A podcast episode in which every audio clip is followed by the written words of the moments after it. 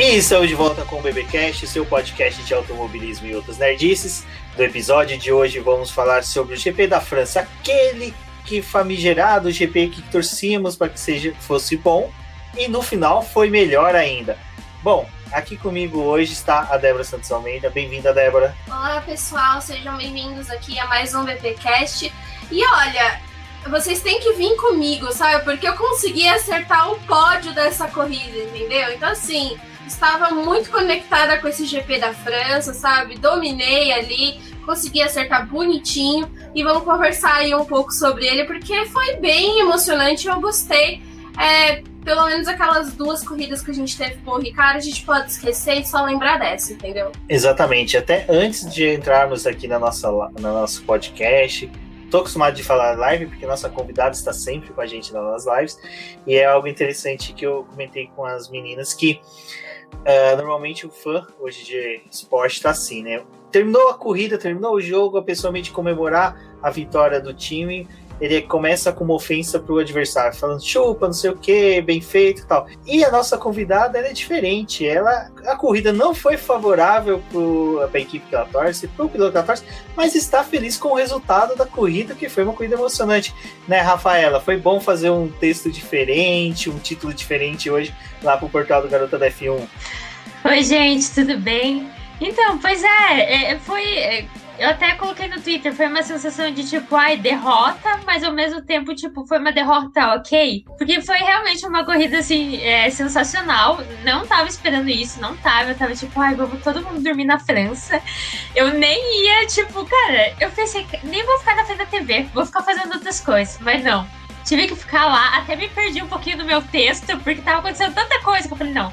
Vou focar aqui e acabei me perdendo no meu texto, porque já tinha acontecido muita coisa e eu tava parado, sei lá, Max está à caça do Bottas e ele já tava chegando no Hamilton. É, então, foi, foi bem legal, foi bem legal. Obrigada a vocês aí por convidar, por comentar essa corrida, porque realmente é uma corrida que eu quero falar sobre isso, exaltar até esse ponto aí do Rubens, que a galera tá mais preparada pra, pra zoar dos outros do que pra comemorar sua própria vitória, mas realmente foi, pra quem produz conteúdo, independente de quem torce, estão sendo corridas bem legais. Exatamente, né, Débora? Mas antes de prosseguirmos com o nosso BBcast aqui, se você estiver ouvindo pelo seu agregador favorito, não esqueça de nos avaliar. O Google Podcast, o Apple Podcast, Spotify não tem, mas esses outros possuem um sistema de avaliação. Dê lá suas estrelinhas, comente o que você acha do nosso podcast, isso auxilia bastante. E também nós temos, né, nosso financiamento coletivo e contínuo do Apoia-se, membros do YouTube, que auxilia bastante na manutenção e no crescimento do Boletim do Paddock. É importante o apoio de vocês para a gente manter aqui todas as operações do B P, trazer lives e conteúdo para vocês. Então, essa é uma forma de apoiar. Vocês podem conhecer tanto o programa de membros lá no YouTube e também é, o programa do Apoia-se, que é uma forma de ajudar a gente, e tem outras formas também, mas aí você pode conversar com a gente, comigo, com o Rubens, e a gente pode explicar para vocês outras maneiras de também apoiar o B P, mas de qualquer forma é importante para a gente poder manter tudo isso daqui, então vem aqui e auxilia o B P. Vai lembrar também das nossas lives lá no YouTube, que são as terças-feiras às vinte horas, e quinta-feira também, a partir das vinte horas, e sempre que possível pinga um vídeo lá da Débora conversando, ou um boletim expresso falando de alguma notícia aí bombástica que chega uma na entrevista. Nossa timeline. Uma entrevista também, que está sendo muito bacana as entrevistas. A Rafa e a Débora que fizeram uma recente com a Bruna Tomazelli. Lembrando que agora, próximo final de semana, G P da Estíria, teremos a W Series, Fórmula um junto, e eu pensei que esse final de semana seria o último final de semana que teremos mais de uma categoria para acompanhar, aí vem a W Series e dá um tapão na minha cara e fala, nada, presta atenção nas meninas, e vou prestar atenção sim, com muito amor e carinho.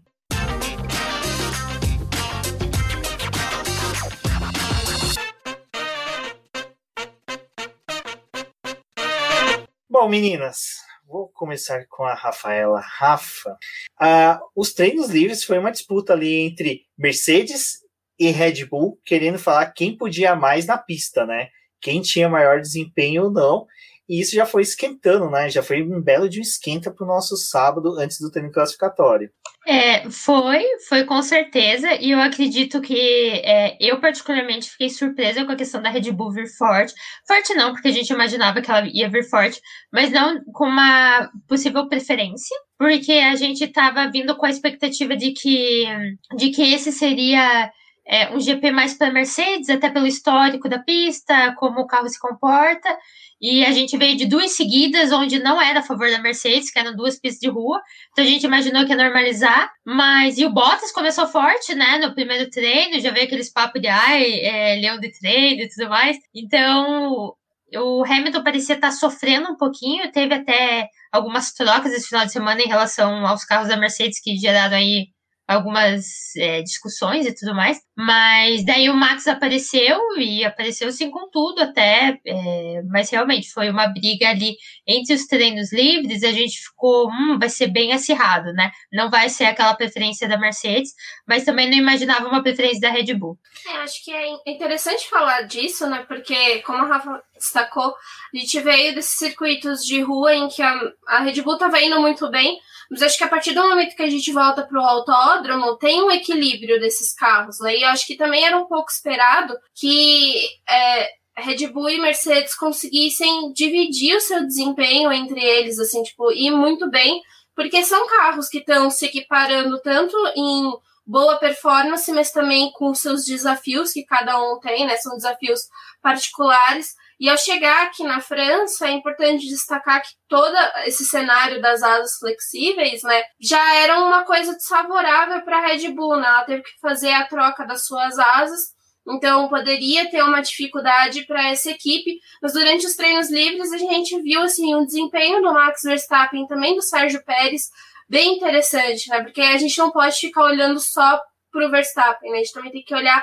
para o quanto que o Pérez vai conseguir entregar com esse carro nesse momento que a gente está novamente nos autódromos. Então, assim, acho que foi muito legal ver esses treinos livres. A gente teve uma disputa bem interessante entre o Verstappen ali, mas a gente também teve uma crescente é, legal do Bottas durante todo o fim de semana, tanto que em alguns momentos, né, e assim...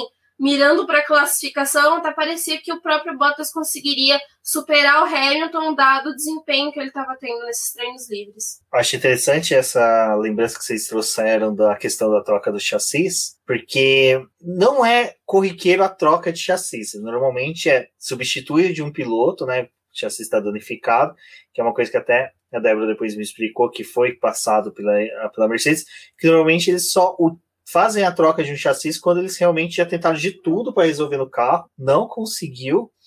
Mas, Rafa, essa troca do Bottas e do Hamilton não foi uma coisa assim, simplesmente para favorecer um ou outro, simplesmente foi uma decisão da equipe para melhor condicionamento dos equipamentos, né, pro, entre os dois pilotos. É, é até engraçado você falar sobre, porque, nossa, isso gerou tanto burburinho, para quem acompanha, assim, é, um pouquinho sobre o que tá, é, a parte ali da Sky F um, o pessoal é, britânico, né, a transmissão oficial da Fórmula um tá falando, nossa, gerou zilhões de comentários, né, esse final de semana a gente teve tanto o Paul de Resta quanto o Nico Rosberg comentando sobre, é, o Paul de Resta foi o o Paul de Resta, para quem tá ouvindo, o Rubens colocou uma imagenzinha aqui do Nico Rosberg com a explosão no fundo dele, de tipo, sua carreira acabou.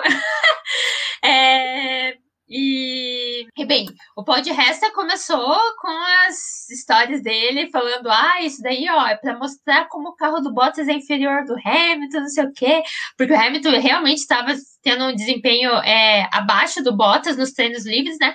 Daí, quando ele chegou no treino classificatório e se classificou na frente, ele ainda mandou pro próprio Paul de Resta, que foi quem entrevistou ele, falando, é, eu vi que você tava falando sobre uns mitos aí, gostei de provar que tava errado, porque ele se classificou na frente do Bottas. E ainda teve o Nico Rosberg falando que isso nunca aconteceu na Mercedes enquanto ele tava lá. E alguém achou um tweet de dois mil e dezoito da Mercedes falando sobre a troca que teve em dois mil e quinze entre o carro dos dois. Então, assim, tá todo mundo bem maluco, assim. Mas, realmente, foi algo que, tipo...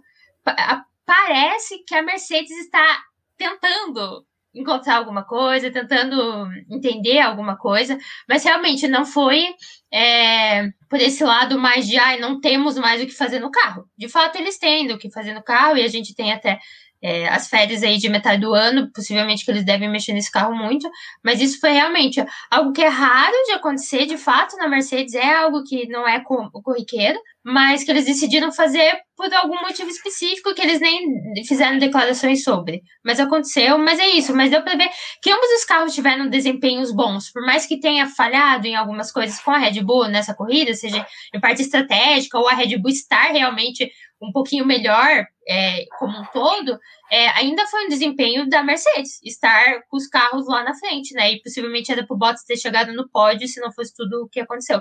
Então, realmente, dá para ver que não foi algo, ah, estamos desesperados ainda. Foi só uma decisão de fazer e tentar algo. É, eu acho que tem uma coisa que é interessante de falar desse assunto, né? Da troca de chassi, de não ser algo tão comum.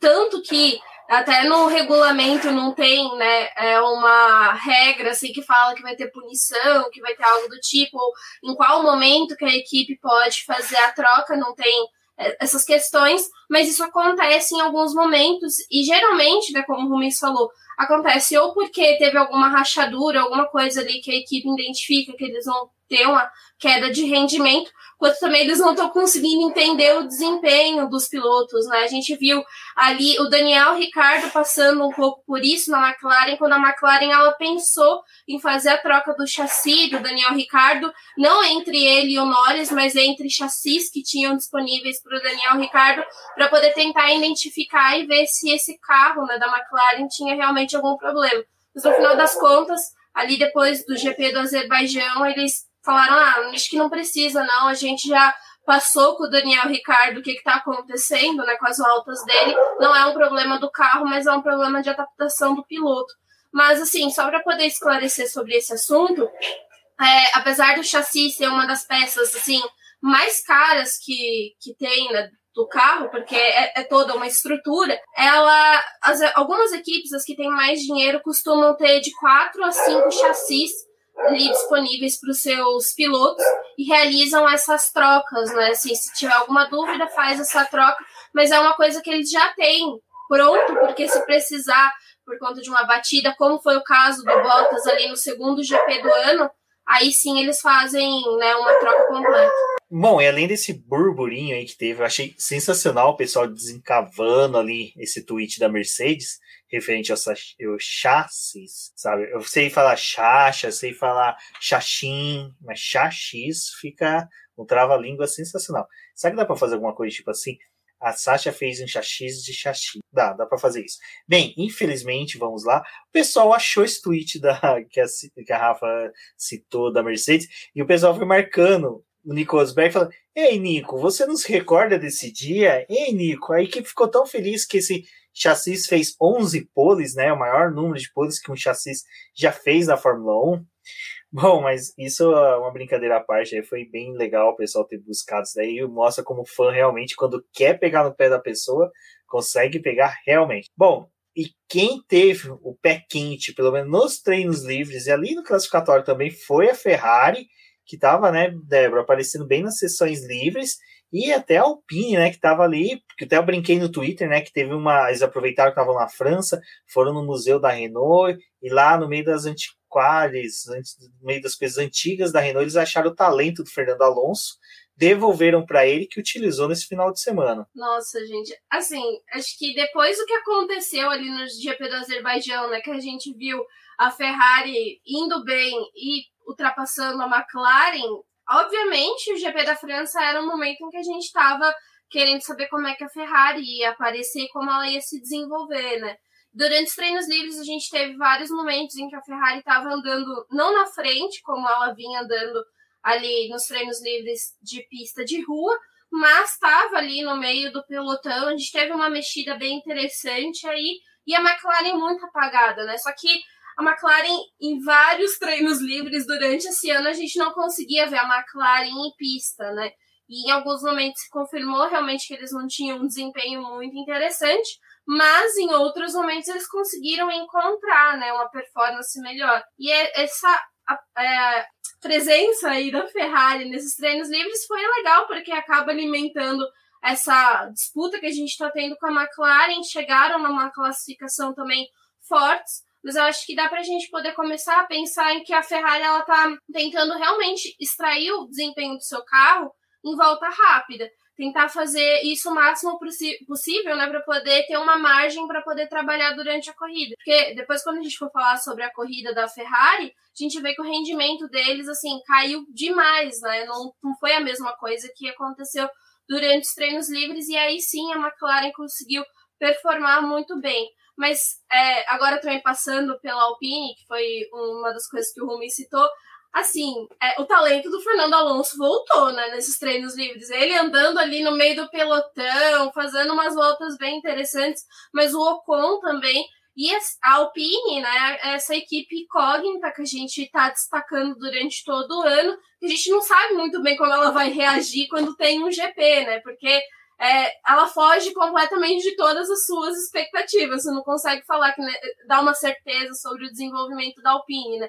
Então, mesmo eles conseguindo aparecer em treino livre, ficou aquela coisa, né? Vão ser é, esse mesmo resultado vai acontecer em classificação e em corrida. E a gente teve uma corrida também interessante da Alpine, mas assim, conseguiram recuperar o talento de Fernando Alonso, jovem piloto aí, que a gente não sabe o que, que vai acontecer com ele, mas tá tentando entregar, né? Rafa, É, é legal a gente poder ver o crescimento das duas equipes, mas tem aquela coisa, né? A gente vê o crescimento da Ferrari, mas a Ferrari acaba de anunciar que, olha, o desenvolvimento do carro, a gente vai dar uma freada nele, não vai continuar, não vai persistir por esse ano. Se a gente achar aí num, numa brecha para poder resolver alguma coisa, faz, se não, segue como é que tá e vamos para dois mil e vinte e dois. E aí a gente vê nesse momento em que nos treinos livres ela vai bem, mas na corrida não, mas é uma situação meio chata também para o fã, né? Ver a equipe abrindo mão do desenvolvimento do carro atual. É, então, é toda aquela questão de que dois mil e vinte e um está sendo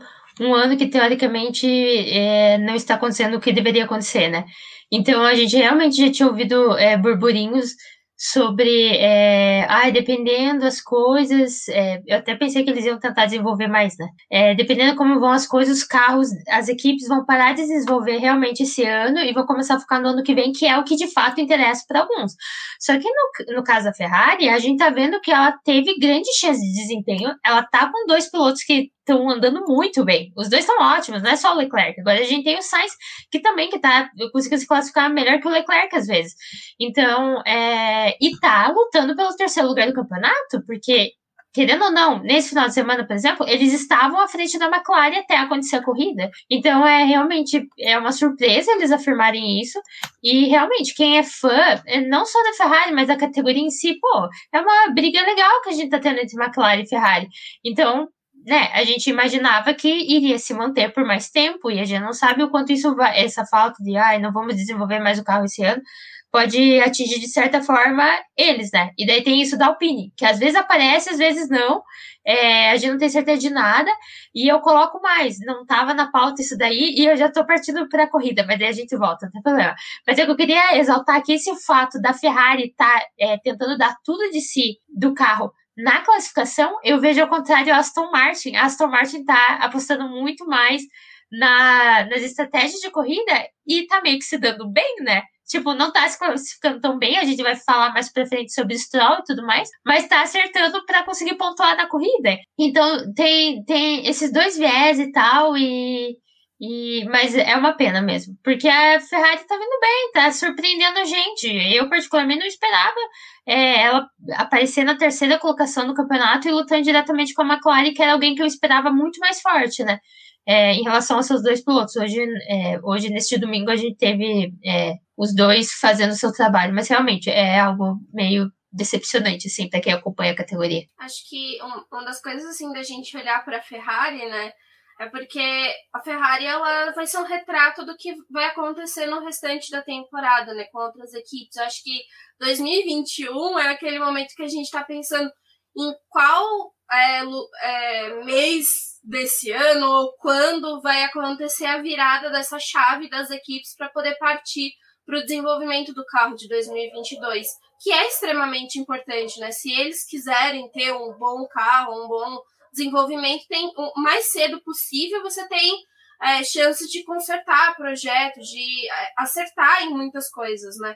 A Ferrari ela ainda vai trazer atualizações para o carro, ela não vai ser completamente desistir desse carro de dois mil e vinte e um, mas agora eles não vão ficar tão focados em problemas que eles sabem que o carro tem, mas assim, algumas coisas são muito difíceis para eles poderem arrumar, tipo, teria que realmente ser um novo carro.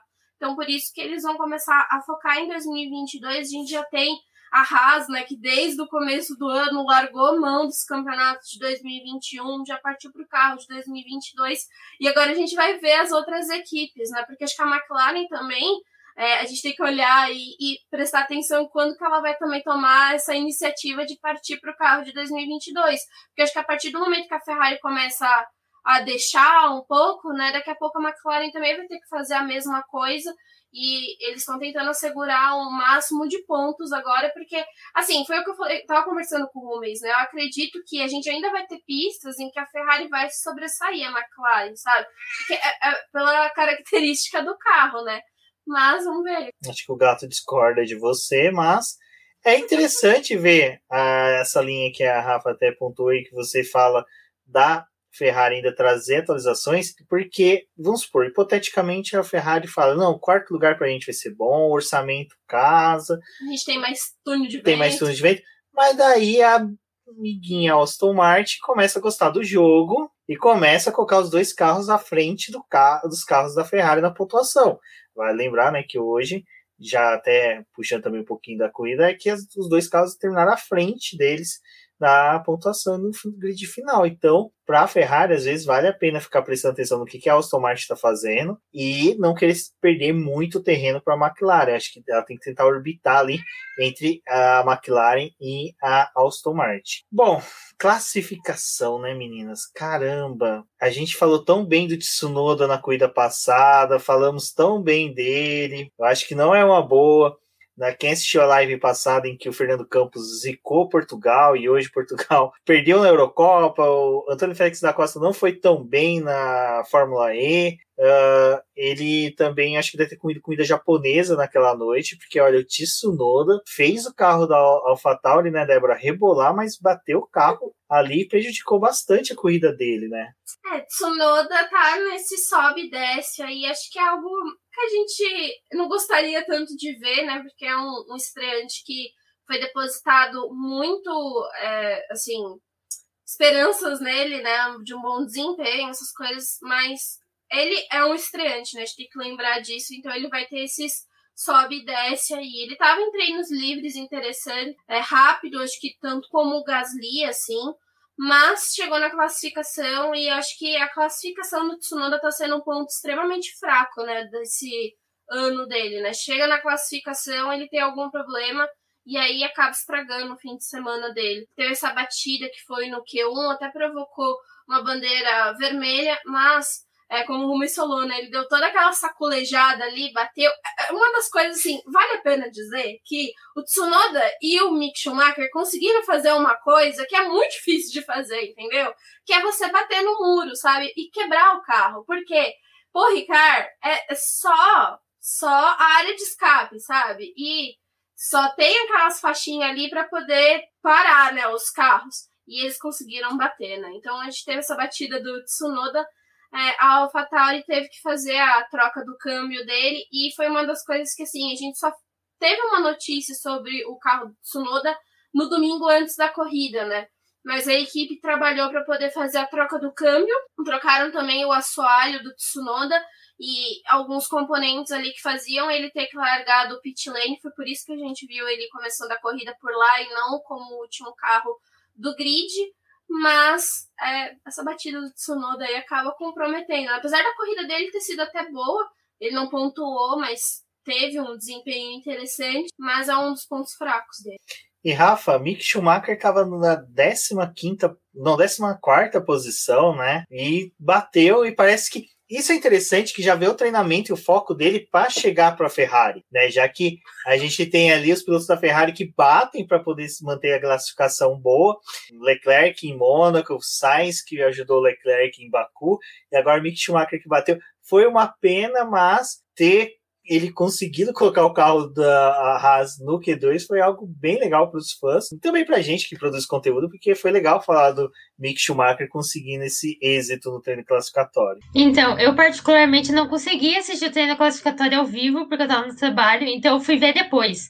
Mas antes, obviamente, eu vi o resultado. E, e tipo, tava o Mick Schumacher daí em décimo quinto, né? Porque ele não conseguiu ir pro Q dois, é, fazer as voltas dele. O que, possivelmente, se ele fosse pro Q dois, ele ia ficar em décimo quinto, né? Porque a gente tá falando da Haas. Mas quando eu vi ele em décimo quinto, eu falei, gente, Ué. como que ele chegou aí? Como que ele chegou aí batendo? Mas, ó, vale ressaltar que ele bateu, já tava quase no final do, do Q um, né? Então, ele realmente tava ali com... com um tempo expressivo, assim, vamos dizer. Mas é, já tá ensaiando aí pra Ferrari. Mas é, foi muito legal ver ele lá. Por mais que ele terminou no lugar de praxe dele a corrida. Foi legal, tipo... Meu Deus, a gente teve o Mick Schumacher no Q dois. Que coisa, né? É, só que não dá pra esperar muita coisa dele agora, né? Tipo, a gente tá falando que a gente comemora um Q dois do acaso... Mas é isso, até é, ele teve um probleminha na corrida em relação a escapar de pista, né? Então, tipo, largou bem. E geralmente ele é um cara que a gente exaltava muito na F dois, porque as melhores corridas dele eram as corridas que ele começava de trás, porque ele larga que nem um louco, assim, comendo todo mundo. É, mas não foi dessa vez, até porque ele não tem equipamento exatamente para isso. Mas ele é aí um futuro que a gente...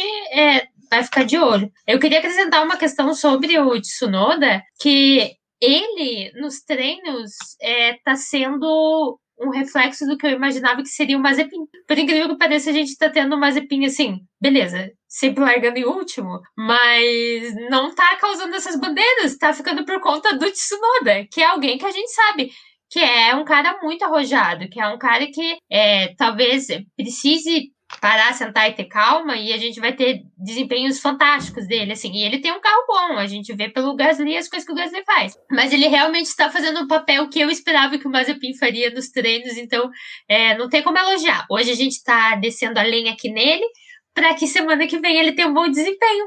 Essa é a lógica da coisa. É tudo uma questão de equilíbrio.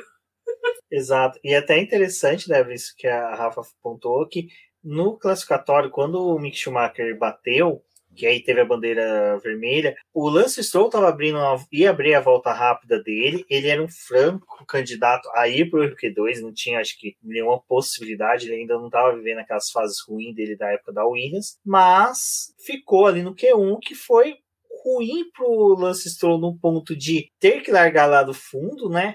Mas, mais pra frente, a gente vai comentar sobre isso na corrida. Uh, o, o Stroll teve esse interpétuo, ele teve essa infelicidade, né? Então, foi ruim pro, pro canadense, que vem mostrando um bom desempenho durante o ano. É, assim, acho que é uma das coisas que a gente tá vendo desde as últimas corridas, né? Alguém bate na classificação e acaba prejudicando o rendimento de outros pilotos. Alguns pilotos que, às vezes, eles falam, ah, eu poderia ter tirado uma volta melhor, e a gente vê que o grid...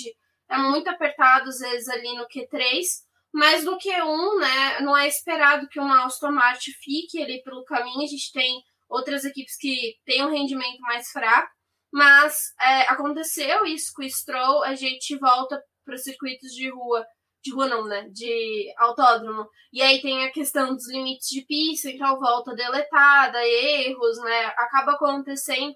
Acho que quando chega no autódromo, o pessoal às vezes até perde um pouco de cautela, né? E pô, o Ricardo, por ter essa área generosa, aí o pessoal consegue é, até tentar extravasar um pouco mais. Mas os erros que a gente teve do Stroll durante a classificação acabou prejudicando ele, né? E quando ele sai ali para poder virar uma volta rápida, tem a paralisação por conta do Mick Schumacher, e ele fica preso nesse Q um. Assim, é uma das coisas que você falou, né, Rubens? A Aston Martin, é, em classificações ruins, ela tá tendo a chance de fazer estratégias diferentes, né, do, com relação ao pessoal que tá é, no grid ali, que tem uma vantagem sobre ela. Então, as estratégias da Aston Martin tá fazendo ela ter um rendimento interessante em corrida. Então, é uma perda, mas a Aston Martin já demonstrou que ela consegue trazer os pilotos mais para cima, né? Até porque o Vettel e o Stroll, eles estão conseguindo extrair coisas do carro agora, nesse, depois dessas duas últimas corridas, a gente tá vendo que o rendimento deles é até bom. Então, permite com que a equipe trabalhe com os dois. É, é ruim, mas é, pelo outro lado é legal porque dá uma movimentação na corrida, né? E aí também, assim, a gente olha pro restante do grid, esses probleminhas que vai acontecendo com um ou com outro, né, com a AlphaTauri, com a Aston Martin, permitindo que a outra equipe com A, né, que é a Alfa Romeo, consiga levar pelo menos um dos carros pro Q dois e quem sabe até para um Q três, né? Então, tipo, a gente teve o Giovinazzi passando de novo pro Q dois numa pista que o Raikkonen não tava conseguindo extrair muito do carro. Exato. Rafa, e aí a gente chega, né, pro quarteto fantástico, os dois pilotos da Red Bull e os dois da Mercedes, que, olha, valeu a emoção. Eu gostei muito do treino classificatório, acho que foi sensacional, uma pena, então, que você não assistiu ao vivo, porque foi legal, porque o Lewis Hamilton, o pessoal tava assim, pô, ele não vai conseguir colocar à frente, né, dos carros da Red Bull, mas quando ele abriu uma volta rápida, era aquela volta, assim, que você olhava assim, assim, cara, vai ser no suspiro, que ele vai, se ele perder, vai ser, sabe, no, no pelo. E foi realmente isso que aconteceu. O, o final do treino classificatório foi sensacional, essa disputa entre o Max Verstappen e o Lewis Hamilton de troca de setores rápidos. Acho que nem podemos falar de voltas rápidas, porque nenhum rocheou tudo.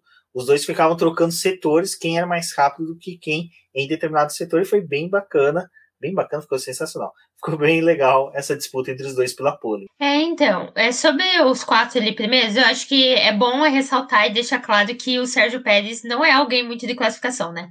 Eu acho que ficou meio evidente, assim, que o cara é de corrida total. E, bem, ele tá entregando na corrida, então a gente não reclama das classificações dele, de certa forma.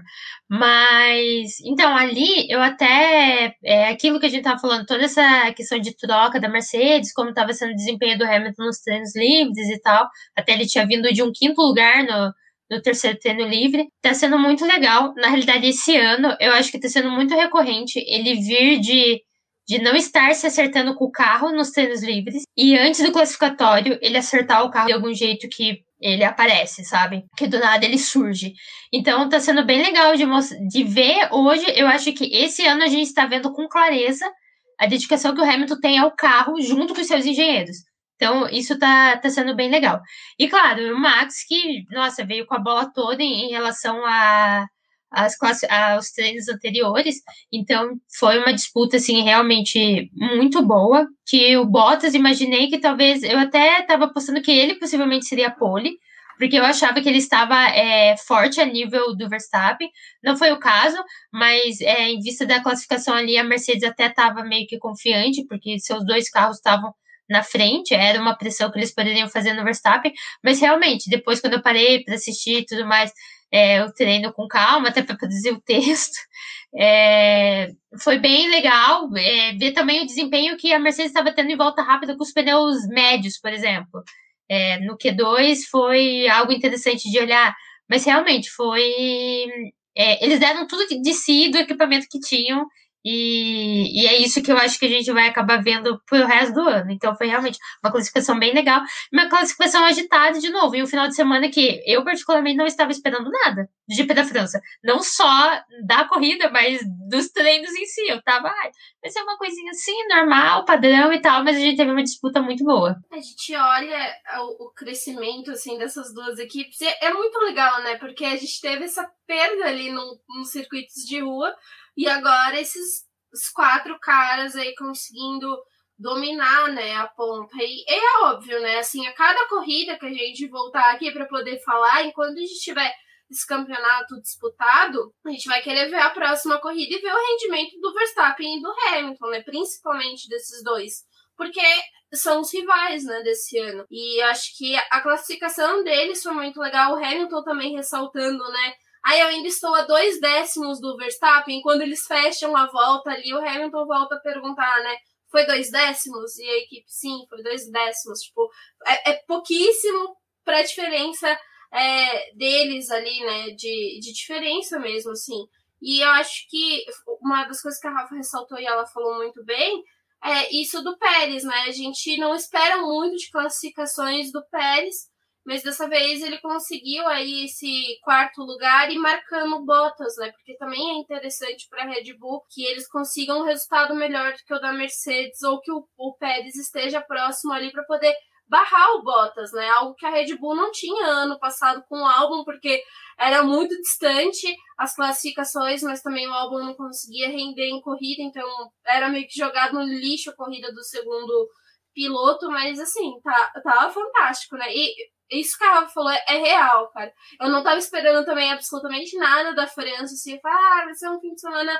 Ok, acho que para o campeonato vai ser legal, porque vai ter essa disputa Mercedes e, e Red Bull, mas eu não esperava que ia ser tão acirrado assim, ou que a gente ia ter uma classificação do pessoal na última volta com os pneus, melhorando também assim as voltas, porque também a gente estava vindo num problema que era, tipo, chegava na última volta e ninguém conseguia tirar absolutamente mais nada do carro, porque a gente tinha feito o máximo, e essa classificação foi legal por causa disso. Débora, isso que você falou é interessante, porque volta um pouco o que a gente falou no começo, que uh, o Hamilton e o Bottas fizeram a troca de chassis, e quando você faz a troca de chassis, você praticamente zera as configurações do carro, né? E a última corrida que nós tivemos lá foi em dois mil e dezenove, é um carro totalmente diferente, então você não tem muito como é, pegar configurações passadas para aplicar nesse carro, e você vê que o Hamilton realmente, né, durante todo o treino classificatório, estava conversando com o pessoal, com os engenheiros dele, e a mesma coisa com o Verstappen, que já estava com um carro redondinho, né, que a Red Bull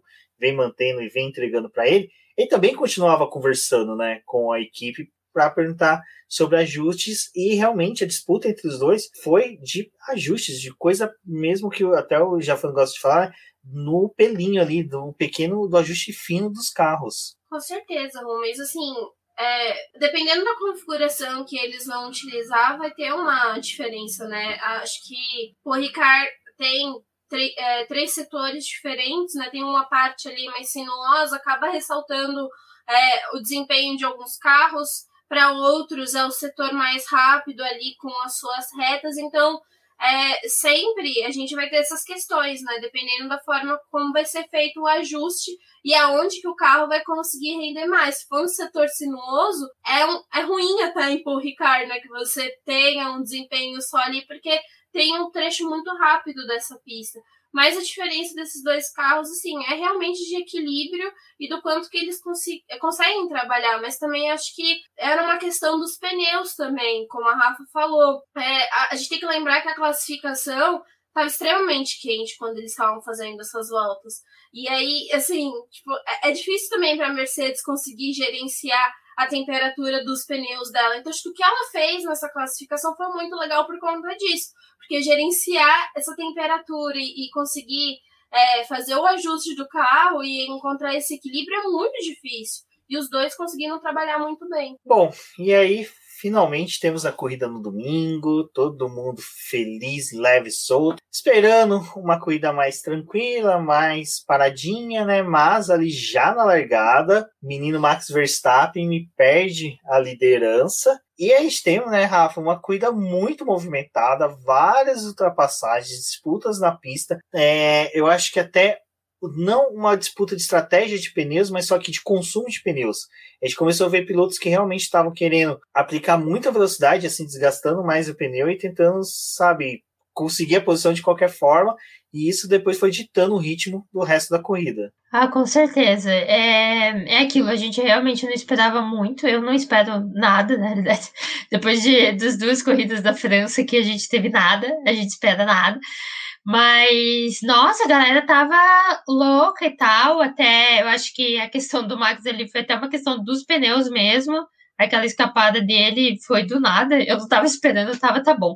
Quando largou e todo mundo foi tipo, hum, filhinha, eu falei, tá bom, vai ser isso o resto da corrida. É, mas não foi, surpreendente, não foi. Começou com isso, ele dando essa escorregada. É, o Bottas também não conseguiu aproveitar, seria, tipo, teria mudado muito o jogo se o Bottas tivesse conseguido ultrapassar o Max ali, talvez naquelas condições e tal, mas realmente a gente viu, tipo, a galera vindo muito pra cima.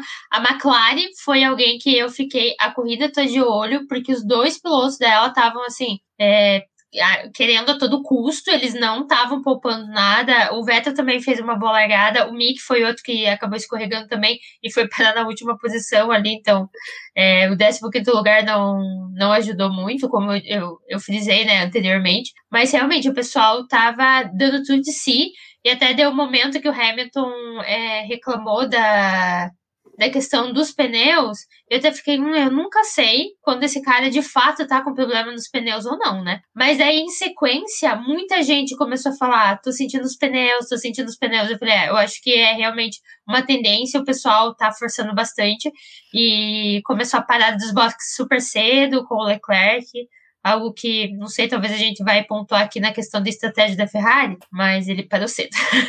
ele parou cedo. Mas foi legal porque deu para ver que ninguém estava se conformando no sentido, ah, essa pista é tão ruim de passar às vezes, é tão ruim de ultrapassar, então vamos ficar aqui e vamos garantir o nosso. Não, a galera tava, assim, muito louca, muito louca. É um, é um assim...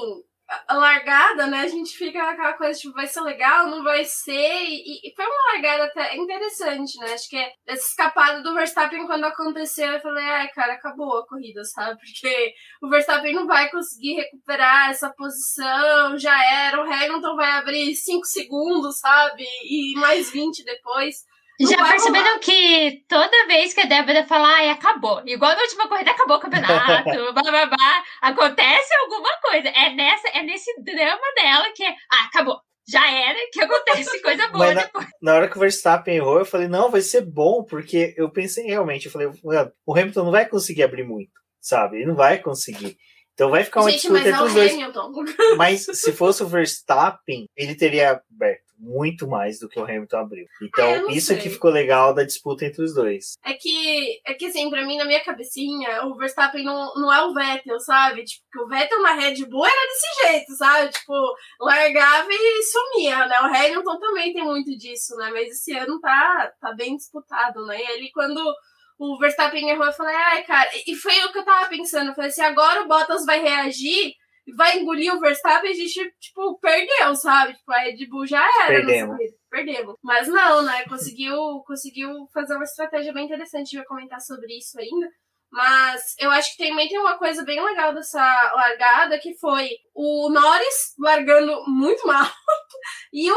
Ricardo conseguindo largar bem, né? Tipo, o Ricardo teve uma corrida ali bem legal também, assim. Olha, é, esse comecinho foi interessante. A gente teve uma parada, assim, que dura acho que umas, é, umas seis, sete voltas, mais ou menos, que fica um pouco estagnado a corrida, porque até o pessoal conseguir chegar e realizar a ultrapassagem, a gente começou a ver é, o pessoal abrindo distância ali, um segundo, um segundo e meio. Mas estava todo mundo muito perto, né? Tanto que quando começa a rodada de parada ali, dá uma mexida muito grande também, né? Tipo, o pessoal que tá ali no, no, nos primeiras posições caindo pro final, porque tava todo mundo muito próximo. E tem o problema, né, dos boxes ali da França de ser é, mais lento, né? A passagem dos carros. Então, também acaba jogando, tirando muitas posições dele. Uma coisa que a gente viu, né, Débora, que o próprio D R S não estava sendo tão efetivo, né? Você via o piloto abria, mas só que não conseguia chegar. Que realmente as ultrapassagens que a gente teve, um pouco foi dessa galera, como eu comentei antes, que soube administrar mais os pneus e quando ia disputar a posição é porque tinha ou mais pneus porque guardou, ou porque o pneu era mais recente de uma troca. Não, com certeza, sim. O D R S é uma coisa que a gente tá falando também, pontuando a utilização dele, que tá bem difícil, né? Não tá ajudando muito o pessoal, na verdade, em muitos momentos acaba até atrapalhando, porque gera turbulência, você não consegue realizar a ultrapassagem e andar abaixo de um segundo. Não, não é uma garantia de que você vai conseguir ultrapassar. O Hamilton passou por isso nessa corrida, a gente viu bem claramente, mas assim, tá, tá complicado ultrapassar, né? E acho que em Porricar é, era uma das coisas que a gente queria ver, porque a pista foi completamente mudada, né? Teve o, o asfalto recente lá que, é, que foi colocado, teve algumas curvas que mudaram as suas angulações para poder ajudar em ultrapassagem. A gente tem duas zonas de D R S que era para poder ajudar também em ultrapassagem. Assim, foi uma corrida que teve bastante ultrapassagem, mas acho que por esses motivos que o Rubens pautou, né? Questão de estratégia do momento que o pessoal escolhia para poder fazer as suas ultrapassagens. A gente teve o pessoal largando é, do primeiro ao décimo com pneus médios. É, o pneu macio foi completamente descartado para essa corrida, né? Assim como em dois mil e dezenove a gente teve também é, muitos optando por fazer apenas uma parada, mas trabalhando com pneu médio e com pneu duro. E aí foi uma repetição disso, Mas eu acho que uma das coisas que a gente queria ver realmente nessa corrida era o quanto que esses pneus iam funcionar, né? Porque mesmo com o recapeamento, não era uma garantia de que a gente ia ter um desempenho muito interessante. Tem que lembrar que a Pirelli teve que aumentar também um pouco da, da calibragem, né, desses pneus, deixar eles mais inflados. Então tem todas essas questões que acabam é, mudando o desempenho também. Mas o pessoal estava reclamando muito do desgaste dos pneus, tanto que com o pneu médio, achei que eles iam fazer, virar mais volta, sabe? E as paradas começaram a acontecer, assim, como se eles tivessem largado com o macio. Eu até fiquei pensando, nossa, se eles tivessem largado com o pneu macio, cara, tinham parado na, na quinta volta, né? Porque realmente estava acabando muito, assim, a, a, a goma, né? E aí é aquela coisa, né? O pessoal consegue conservar mais, consegue ficar um tempinho a mais na pista.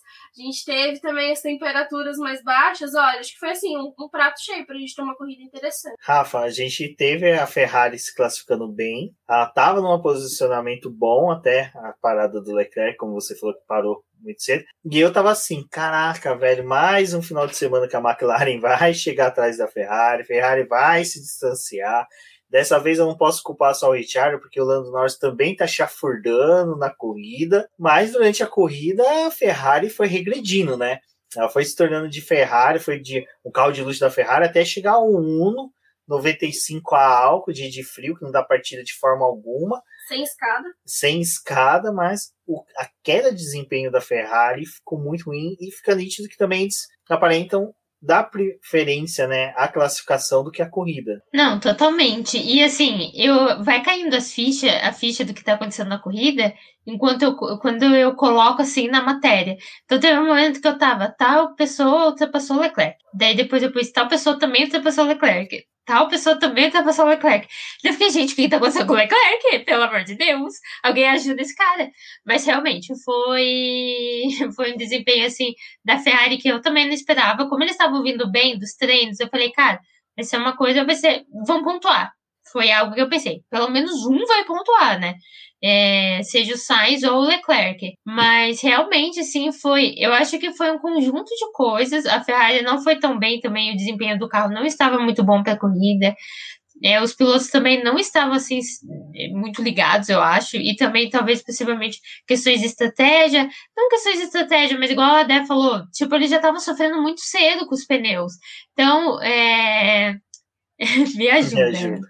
É, possivelmente é, não, não teria escolha para o Leclerc se não parar. Então tem esse lado também. Talvez não foi uma estratégia ruim da Ferrari para ele muito cedo, mas talvez não tinha outra opção. Então foi um domingo ruim para a Ferrari e uma disputa que ela está muito apertada com a McLaren. Tem essas questões mais cedo que a gente falou anteriormente, que o Rubens trouxe aqui, deles falarem que vão parar de desenvolver o carro. Enquanto em um final de semana que, teoricamente, a McLaren não estava tão bem. E, do nada, os dois carros pontuaram e eles foram os melhores do resto, sim. Os dois carros. O que não estava acontecendo. Que é algo que a gente vive pontuando. A Ferrari está conseguindo fazer isso com os dois pilotos, tendo bom desempenho com os dois pilotos. Enquanto a McLaren estava sofrendo muito com o Ricardo. E esse final de semana, esse domingo, foi um domingo muito bom do australiano, e aí deu uns pontos bem preciosos para a McLaren nessa disputa, mas realmente foi uma corrida de muito baixo nível, tipo, de rendimento para a Ferrari, que eu não esperava, e os dois ficaram fora, é aquilo, os dois ficaram fora, e os dois carros da Aston Martin ficaram dentro da pontuação. Eu acho que em alguns momentos a gente é, olha para a Ferrari, assim, e percebe que alguns problemas ainda estão ali, né, tipo, o, a dificuldade com o rendimento dos carros é uma coisa que a Ferrari ela tinha do ano passado, né? E eu acho que assim ficou muito oculto durante esse começo do ano, porque a gente teve corridas que conseguiram, a, a Ferrari conseguiu extrair mais dos seus carros, mas também porque a McLaren estava tendo um pouco de dificuldade, né? E assim, a gente tem que lembrar, a gente teve pódio do Norris também, né? Mas corridas boas da Ferrari, também teve um pódio da Ferrari, mas acho que o destaque dela ali nesses circuitos de rua É, encobre um pouco do que é o, um, um pouco real, na situação real da, da Ferrari, né? Chega num circuito desse que é de muita velocidade, em alguns momentos eles acabam perdendo, né? E a, a Ferrari, ela ressaltou depois, no final da corrida, que o problema deles foi com o pneu, assim, tipo, foi uma coisa que eles vão ter que lidar, porque o o pneu começou a ter um desgaste muito alto, os dianteiros, e aí foi tanto do carro do Leclerc quanto do carro do Sainz, mas foi o Sainz que falou mais a respeito disso, e aí teve essa necessidade da Ferrari antecipar a parada para poder é, dar pneu para eles poderem ter um rendimento. Isso acabou atrasando muito a Ferrari, né? Porque aí ela volta ali naquele turbilhão, muita gente na pista, não consegue se recuperar, o ritmo deles péssimo, péssimo, péssimo, sim. Difícil é, a corrida da, da Ferrari, né? Acho que a, a Ferrari não tinha nem como partir para uma estratégia, sabe? Tipo, o certo deles foi tentar apostar numa classificação e ver o que, que acontecia. Acho que você vai para essa gana de que, é, apesar de o G P da França ter ultrapassagem, ia ser uma corrida mais calma, mas eles também não iam conseguir, não conseguiram trabalhar, né? E aí, quando a gente tem a virada ali da McLaren, que a McLaren também, no começo da corrida, tava meio sofrida, né? A corrida, assim, tipo, super apagada, perdendo posição também. E aí, depois, assim, parece que deu uma esvaziada no tanque, e eles, tipo, agora a gente vai voar, sabe? E aí, eles vão ultrapassando o pessoal. É, pra Ferrari, é complicado. Acho que é, vai ser isso mesmo esse ano, assim, sabe? Tipo, a gente vai ter boas corridas da Ferrari que a gente vai lembrar que caraca, eles tiveram um desempenho muito bom e também vai ter corridas como o Paul Ricard, sabe? Desempenho ruim, completamente apagado, uma classificação interessante, mas na corrida não rende. E só para poder finalizar isso, mas assim, é, no, nos próprios circuitos de rua isso aconteceu com a Ferrari, né? Tipo, eles não conseguem sustentar. Acho que a, a marca deles não conseguirem sustentar uma primeira posição já diz muito também desse carro. Tipo, eles, eles não conseguem, sabe? Tipo, sempre que tiver alguém que tiver um desempenho um pouco melhor do que eles, vão perder a posição. Sabe aonde que eu acho que vai ser interessante ver esses carros da Ferrari? Na Sprint Race, aquele Sprint Quadro, uhum. que você vai ter uma corrida curta, é o momento mesmo da Ferrari, porque a Ferrari, esse carro realmente, ele passa de cinco, seis voltas, já começa a perder um rendimento muito ruim, e parece que os pilotos ficam totalmente vendidos. Você tem dois puta pilotos, é a melhor dupla, sim, do grid, com certeza, é, mas infelizmente, tudo bem, agora tem... Podemos puxar um pouquinho da sardinha pro Pérez para poder falar que ele auxilia com o Verstappen para ser uma dupla boa, mas por hora é uma dupla que está ornando muito bem, é a da Ferrari, e, mas eles ficam vendidos, parece que simplesmente o carro se apaga, ele vai saindo de uma Ferrari e vai se tornando uma Haas, ele começa a ficar um carro que é uma draga, vira uma chinquene, né? Os dois viraram uma chinquene dentro daquela pista. Bom, para os fãs da McLaren isso foi bom, né? Porque o, o Rafael, né, falou que hoje era o dia da McLaren virar. O Rafael Fernandes, que tá sempre nas nossas lives e também escuta o podcast, ele falou, hoje é o dia que a McLaren vai virar e vai assumir, reassumir a terceira posição. Eu, uhum! É. Aí você acertou, Rafa, desculpa. É, foi um... Para a McLaren, agora a gente já podemos também adentrarmos na equipe papai, foi interessante porque... a Ferrari realmente era a que disputava diretamente com a terceira posição, estava na terceira posição do Mundial de Construtores até o começo da corrida, é, ficou bem parecido com aquela brincadeira que tem do Cássio, né, goleiro do Corinthians, que fala que o jogo estava bom até o hino, né, depois do hino a situação da Ferrari não ficou tão bom ali, então depois que tomou, tocou a De Marcelli, não ficou tão bom a situação assim da Ferrari. Para a McLaren foi, como eu comentei, cara, eu tava xingando os dois, já tava amaldiçoando, aí de repente os o bichinhos... O Rubens também, é, o Rubens ele falou, acabou, acabou, acabou para a McLaren. Não, eu já tava assim, acabou, que tristeza, agora... não posso mais nem culpar o Ricciardo, o Norris também tá um lixo, aí eu, que streaming vagabundo, vai fazer tweet mesmo, aí de repente eu falo, que lindos, meus pilotos, amo tanto, sensacional, mas, cara, foi uma corrida, é, entra dentro daquilo que a Débora comentou, e é verdade, pelo menos do carro do ano passado. O carro da McLaren ano passado, com o tanque cheio, ele destruía pneus, não era um carro estável, o Norris penava muito, Sainz, se vocês pegarem o ano passado, os principais erros de pista dos dois foram durante o carro estar pesado, ainda com bastante combustível, e conforme o carro vai ficando mais leve, ele vai tendo um rendimento melhor, parece que a distribuição de peso dele fica melhor, o carro fica mais guiável, e o Daniel, o Ricciardo, ele realmente valeu-se daquilo que ele falou, ele precisava de um tempo para se adaptar.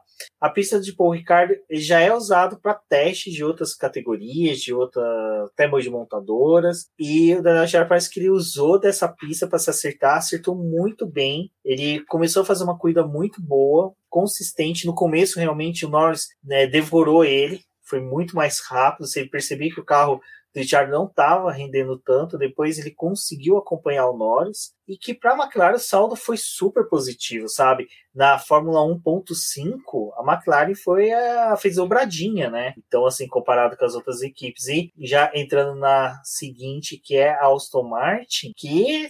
Sabe, é o que eu falei, tem chances, né, Rafa, de disputar essa tem chance de disputar essa quarta posição aí do campeonato com a Ferrari. Gente, alguém sabe se o Sebastian Vettel já parou no pit? Porque eu não vi isso acontecer.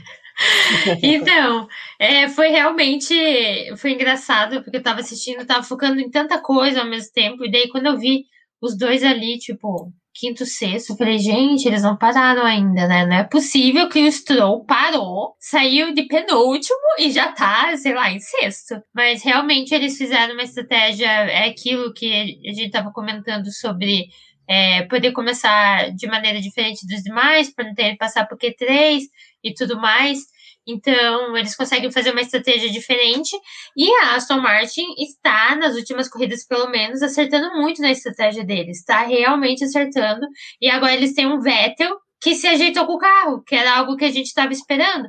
Então, eles estão acertando a estratégia e estão tendo dois pilotos que estão entregando, né? Querendo ou não, eles estavam fazendo isso no Bahrein, Na, no Bahrein não, desculpa, em Baku, naquela altura que explodiu o pneu do, do Stroll, né? Era a mesma coisa que eles estavam fazendo, o Stroll estava ficando na pista eternamente para depois fazer a troca, que foi o que eles fizeram hoje, e deu o resultado, é, os dois pontuaram, e podem aparecer aí de fininho, a gente achando que não ia dar em nada, porque a gente tá falando de uma equipe que começou bem sofrida esse ano, que a gente tava com umas expectativas altíssimas, daí miou tudo, né, o início do campeonato, daí do nada em Mônaco, tipo, reacendeu e tá aí aparecendo. Então é muito interessante ver o, como a equipe está lidando com um carro que não entrega tudo, que não é um carro é, bom, que não é um carro que, por exemplo, a nível McLaren e Ferrari, pra mim, eu acho que não é um carro a nível dessas duas equipes, mas eles estão conseguindo fazer seus ajustes, assim. Então, é também empolgante para imaginar o que vai ser o futuro. Porque se eles tiverem tempo de desenvolver esse carro, mas desenvolver de uma maneira é, coerente, assim, vamos dizer, para o ano que vem, eles já têm toda uma estrutura de equipe e dois pilotos que estão fazendo certinho o trabalho deles. Então, eles com um carro bom, a gente vai ver disputas incríveis, assim. Daí em pista, não vai ficar dependendo tanto só de estratégia, né? Mas sim, é realmente é algo que a Ferrari tem que ficar de olho, é, porque a Aston Martin aí tá aparecendo com seus dois pilotos, e se não tiver nenhum contratempo assim, muito grande, eu acredito que a gente vai começar a ver a Aston Martin pontuando é, com frequência, assim, se não com os dois, pelo menos com um piloto. E foi legal, porque eu realmente esperava que eles não pontuassem essa corrida, pelo fato de, ah, a gente teve uma melhora deles nas corridas na pista de rua. Então eu pensei, ah, vai voltar para o autódromo, não vai ser a mesma coisa, não vai ser o mesmo desempenho, eles não vão poder fazer muito, e vai ficar naquilo de ficar abaixo do décimo, e sei lá, o Vettel brigando com o Alonso, o que de fato aconteceu, mas os dois pontuando. Então é muito legal ver, é legal ver a disputa dos dois, e principalmente sabendo que os dois pontuaram no final. Então foi legal, foi uma surpresa ver os dois entre os dez aí, depois de terem, tipo, é, treinos medianos, principalmente pelo fato de tudo que aconteceu com o Stroll. Mas a Aston Martin tá dando o jeitinho deles, tá dando o pulo deles, e tá sendo bem legal de ver, algo que a Ferrari não deve estar gostando de ver, na realidade. Eu acho que, assim, eu queria dar um, um voto de confiança pra Aston Martin, sabe? Eu queria... Eu não queria detonar eles antes de chegar em circuitos de rua, de autódromo de novo, porque eu pensei assim, ah, em circuito de rua, acho que uma das chaves que você tem pra poder ganhar a posição quando você não consegue uma classificação muito interessante, é realmente a estratégia, né? Fazer estratégias diferentes dos seus adversários para você voltar numa posição melhor, conseguir ganhar algumas posições, isso funciona muito. Mas em, em autódromo, às vezes, é, é mais complicado, né? Porque o ritmo, assim, do carro e dos pilotos também, acho que acaba contando demais, né? A estratégia é fundamental em qualquer momento, mas o ritmo também, assim, se a estratégia fosse boa, a estratégia da Ferrari tinha ajudado eles nesse fim de semana, foi uma coisa que não ajudou. E aí, eu queria dar esse voto de confiança aí para o Aston Martin, para ver o que ia acontecer na França, e fiquei surpresa, né, porque eu não esperava muito da classificação deles, realmente, mas eu queria saber se eles iam, tipo, conseguir agir de uma forma diferente, e aí eles colocam o Vettel e o Stroll para poder largar de pneu duro, e ali quando eu, eu vi assim que eles iam começar dessa forma, eu já pensei, putz, eles têm um pouco, eles não um pouco de chance, mas eles têm chance, porque é, tanto o Vettel quanto o Stroll, eles estão provando que eles conseguem conservar pneu, sabe, que eles conseguem se manter na pista e ganhar a posição. Eles, é, agora como a Rafa falou, É, o Vettel conseguiu ganhar confiança no carro, ele precisava do pódio, sabe? Mas precisava também de conseguir dominar o carro, que é uma coisa que ele tá fazendo. E aí, se essas voltas que o, o Vettel vai fazendo ali, e fazendo ultrapassagem, brigando ali com o Fernando Alonso, acho que essas coisas vão fazendo com que a corrida dele cresça, né?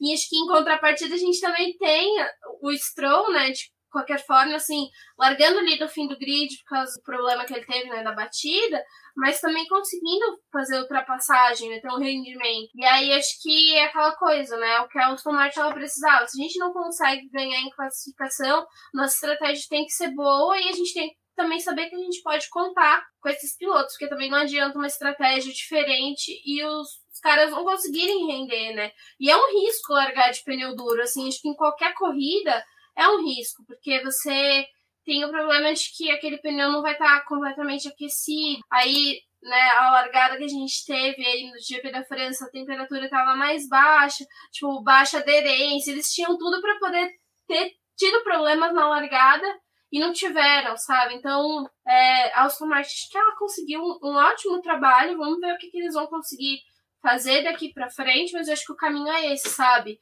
É, t- o caso da Aston Martin é aquela coisa, talvez é mais vantagem para eles não chegar no Q três, sabe? Ficar no Q dois mesmo, porque aí é, eles conseguem é, ir com um pneu diferente e fazer uma, um trabalho completamente diversificado do que o grid tá fazendo. É, naquela época que teve o, o boom da Red Bull com, conseguindo, sabe, vitórias na época do Vettel, quem falava bastante disso era o Massa, até o próprio Alonso, o Button, quando eles, na classificação, eles caíam para décimo primeiro, décimo segundo, ficavam ali, eles falavam, bom, a vantagem é que eu posso fazer uma estratégia totalmente diferente dos demais, então eu posso ousar, eu posso fazer uma mudança de pneus em que, às vezes, para mim, a condição de corrida seja melhor. E às vezes era aquelas corridas em que a gente viu o Button chegando no pódio, chegando numa classificação, num resultado final de corrida bem melhor. Uh, recentemente teve um, recentemente não, foi o ano passado, teve uma polêmica no, no YouTube referente.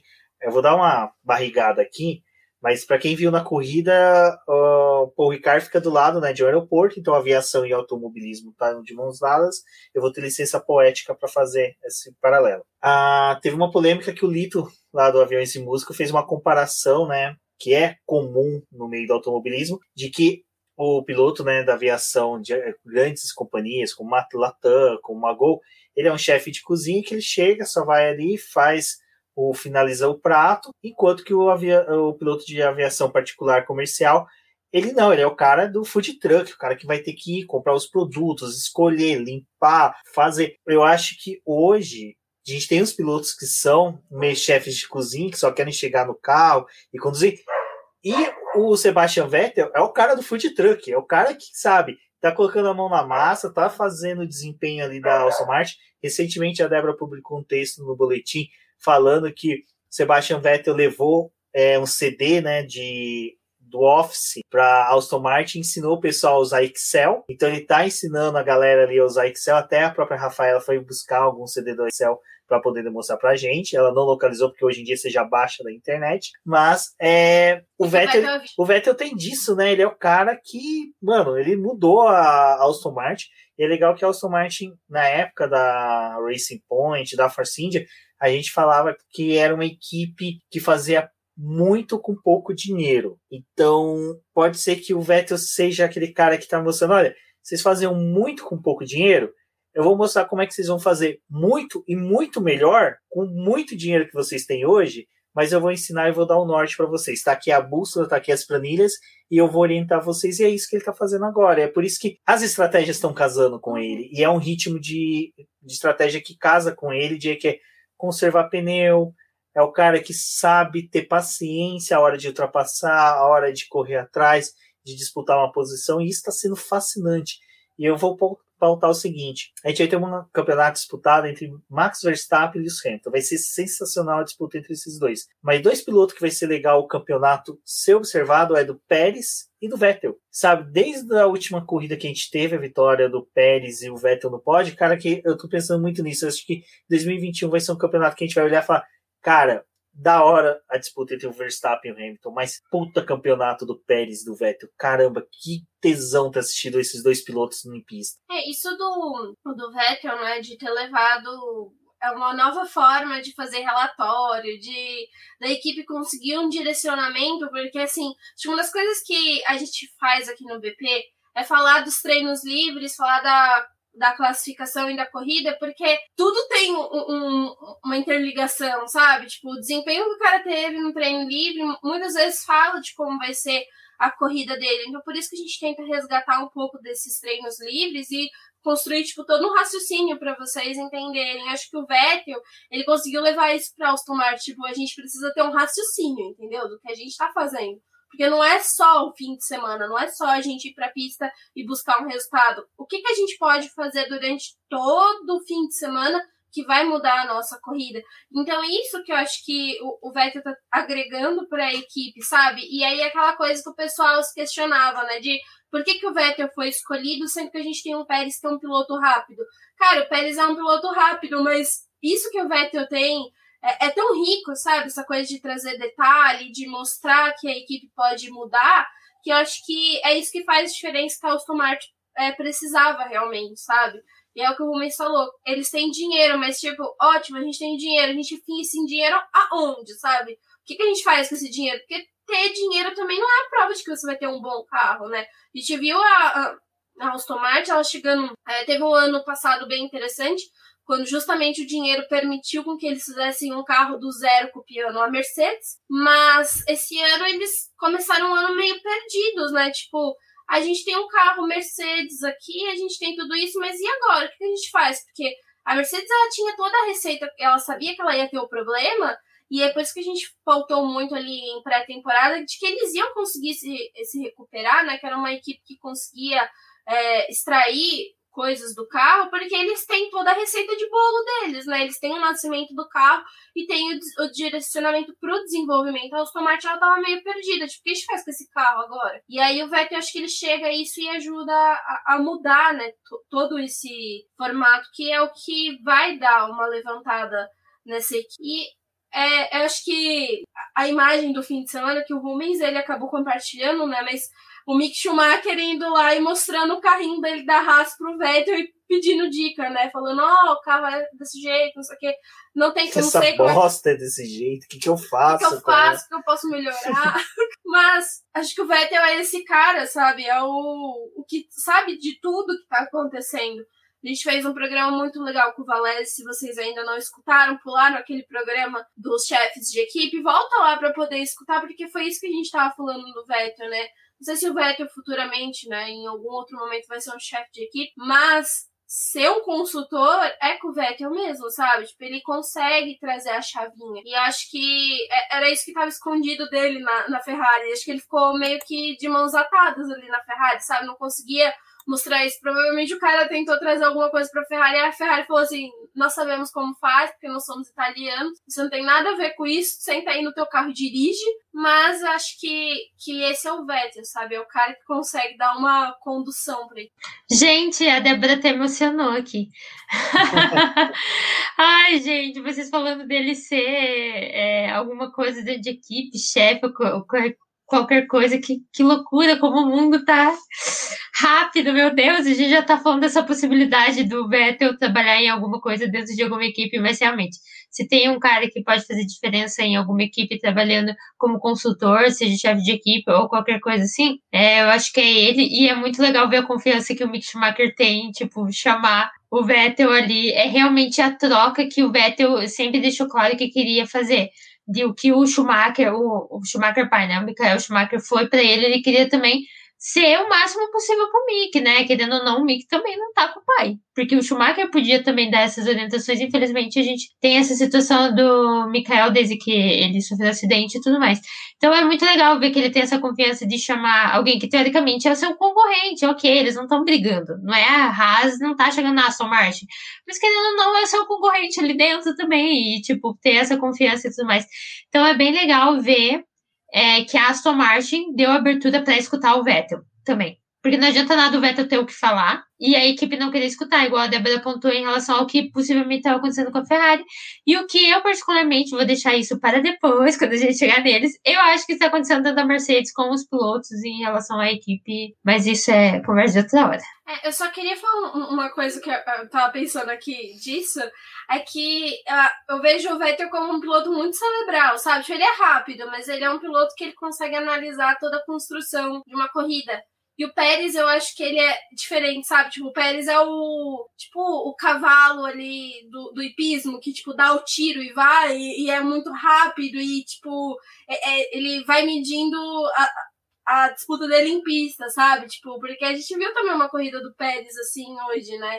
Ele indo muito rápido, tanto que a Mercedes tem que alertar o Bottas de que não vai ser só o Verstappen que vai passar ele, mas o caminhão do, do México tá vindo ali também pra poder passar com as cornetas tudo ativadas, sabe? Os mariachi, Os né? mariachi. E ia passar, entendeu? Não ia ter o que ele fazer, ele ia passar. E acho que o Pérez, ele é isso, sabe? Tipo, ele... É, a gente consegue ver em outras corridas dele que ele é rápido e por isso que a, a Red Bull também consegue trabalhar com ele, né? Porque o cara tá largando de sétimo, mas a gente vai conseguir trazer ele pra um quarto, pra um terceiro lugar. E acho que é essa a diferença do Pérez e do, do Vettel, né? E aí, tanto que essa semana, as coletivas aí que teve, é, falaram, ai, Vettel, mas e a sua volta pra Red Bull? Ele, eu nunca pensei nisso, sabe? Tipo, eu, não, eu nunca tinha pensado em voltar pra Red Bull. Eu tenho outras coisas pra fazer da vida do que voltar pra Red Bull. Falando em voltar, é, Rafa, eu até fui procurar aqui só pra minha memória não me trair, mas antes, Débora, gostei da analogia com o hipismo. Foi sensacional, porque realmente é isso, né? Mas só que, no caso, corrida é turf.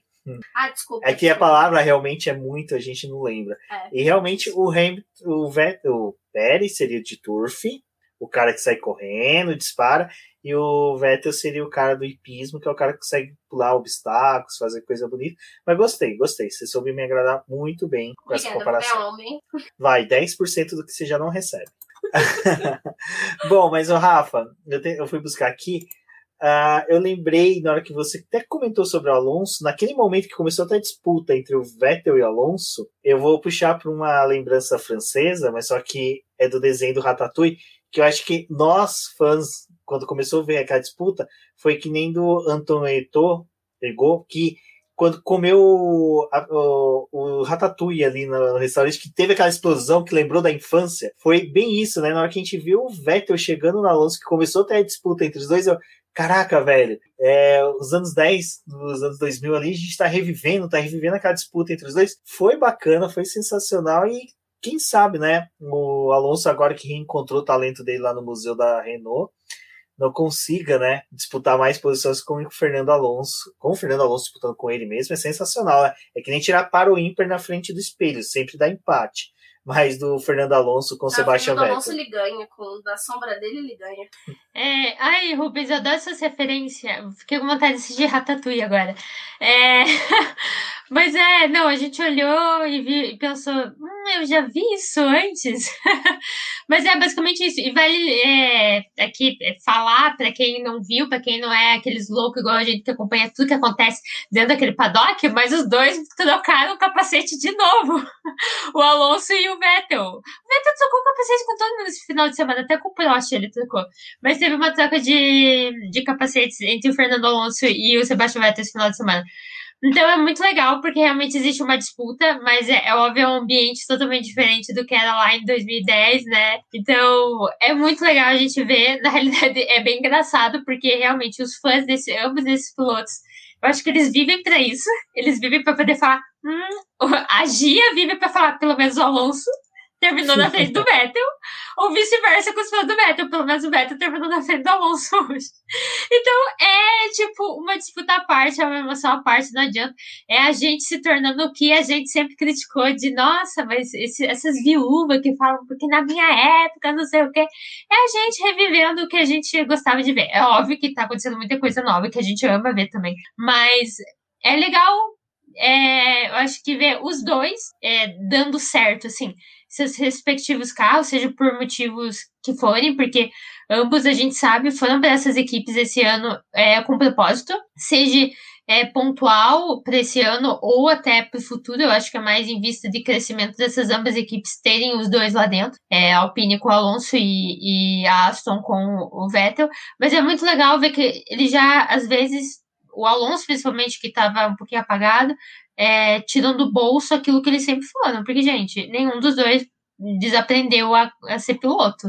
Os dois têm o mesmo talento que tinham, e, e é algo que é, eu vi hoje no Twitter, até ressaltando a questão de, nossa, o desempenho que o Hamilton tem aos trinta e seis anos de idade, a gente também tá falando de dois caras que, pô, já são dez anos até mais velhos do que todos os outros pilotos novatos, e eles ainda estão mostrando muito, eles ainda estão tendo um desempenho muito bom. Então é legal ver a disputa dos dois, é, é, é algo à parte, assim, do que tá acontecendo na corrida, ver os dois, assim, disputando em pista e ver quem que vai chegar na frente do outro dessa vez.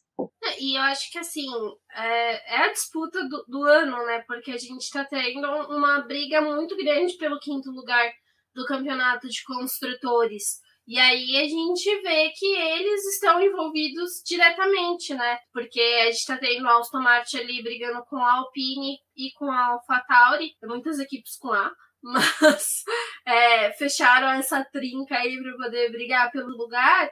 E é óbvio, assim, a gente queria que o Vettel tivesse um, um rendimento bom, e o Alonso a mesma coisa, né? As viúvas quer que, obviamente, eles estejam bem em suas equipes, né? E aí, é, é, quando a gente vê isso em pista, cara, não tem como você não ficar feliz, tipo, ver o Vettel e o Alonso, sabe? Porque é, você lembra, né, dos campeonatos passados e, cara, os dois, assim, são... são muito gênios, né? Acho que é, é isso que é legal. O, o Fábio é, trouxe pra gente um vídeo do, do Alonso, né? Da, tipo, ele tá lá na McLaren e aí e tem o estouro ali do pneu dele, faz... G P do Baku, é, né? De dois mil e dezoito. Baku, isso, de dois mil e dezoito. E ele faz aquela volta lá com o pneu furado, mas, tipo, é... cara, mantendo o delta ali, porque teve a entrada no safety car e mantendo o delta pro cara da frente, indo pra levar esse carro pros boxes. E assim, acho que é, aquela coisa, né? No começo do ano a gente achava que o Alonso ele ia dominar o Ocon, e a gente teve corridas do Ocon pontuando e o Alonso completamente apagado, mas a gente consegue ver, assim, que, que ele ainda tem coisa pra poder entregar, né? Então, por mais que seja, a gente fica ali se questionando sobre a base e o quanto que a base da Alpine tem pra poder entregar também, mas putz, ver o Alonso e o Vettel brigando é, é sensacional. E outro piloto que foi, olha, foi muito gostoso ver ele correndo esse final de semana. Eu gosto quando o piloto se dá bem no país dele, né, Débora? Que foi o Gasly. Porque... quando chega no país... é, porque quando você vai correr no seu país, você tem a chance de ser oito ou oitenta. Ou você vai muito bem, ou você vai muito mal, sabe? Ou você é uma droga o final de semana. O Gasly não. O Gasly, dentro das possibilidades dele, foi, eu acho que assim, como eu falei, né? Se a dobradinha da McLaren foi ou a vitoriosa na Fórmula um ponto cinco, o Gasly conseguiu ali o terceiro lugar, conseguiu um pódio dentro dessa segunda fórmula, dentro da Fórmula um. Perdão, Gasly, eu troquei você pelo Ocon no, no meu F um Fantasy, me dei mal, entendeu? Porque o Ocon me iludiu, né, durante os treinos livres, eu falei, ah, Pini vai bem, né, Gasly chegou em autódromo de novo, né, acho que não vai rolar, tem tudo pra, pra AlphaTauri fazer porcaria ali na estratégia, e não, né, o Gasly foi bem, só perdeu uma posição com relação à sua largada, mas é, a McLaren é, fez jus à cor dela de trator, né, de trator, e realmente passou é, o trator em cima de todo mundo ali do grid.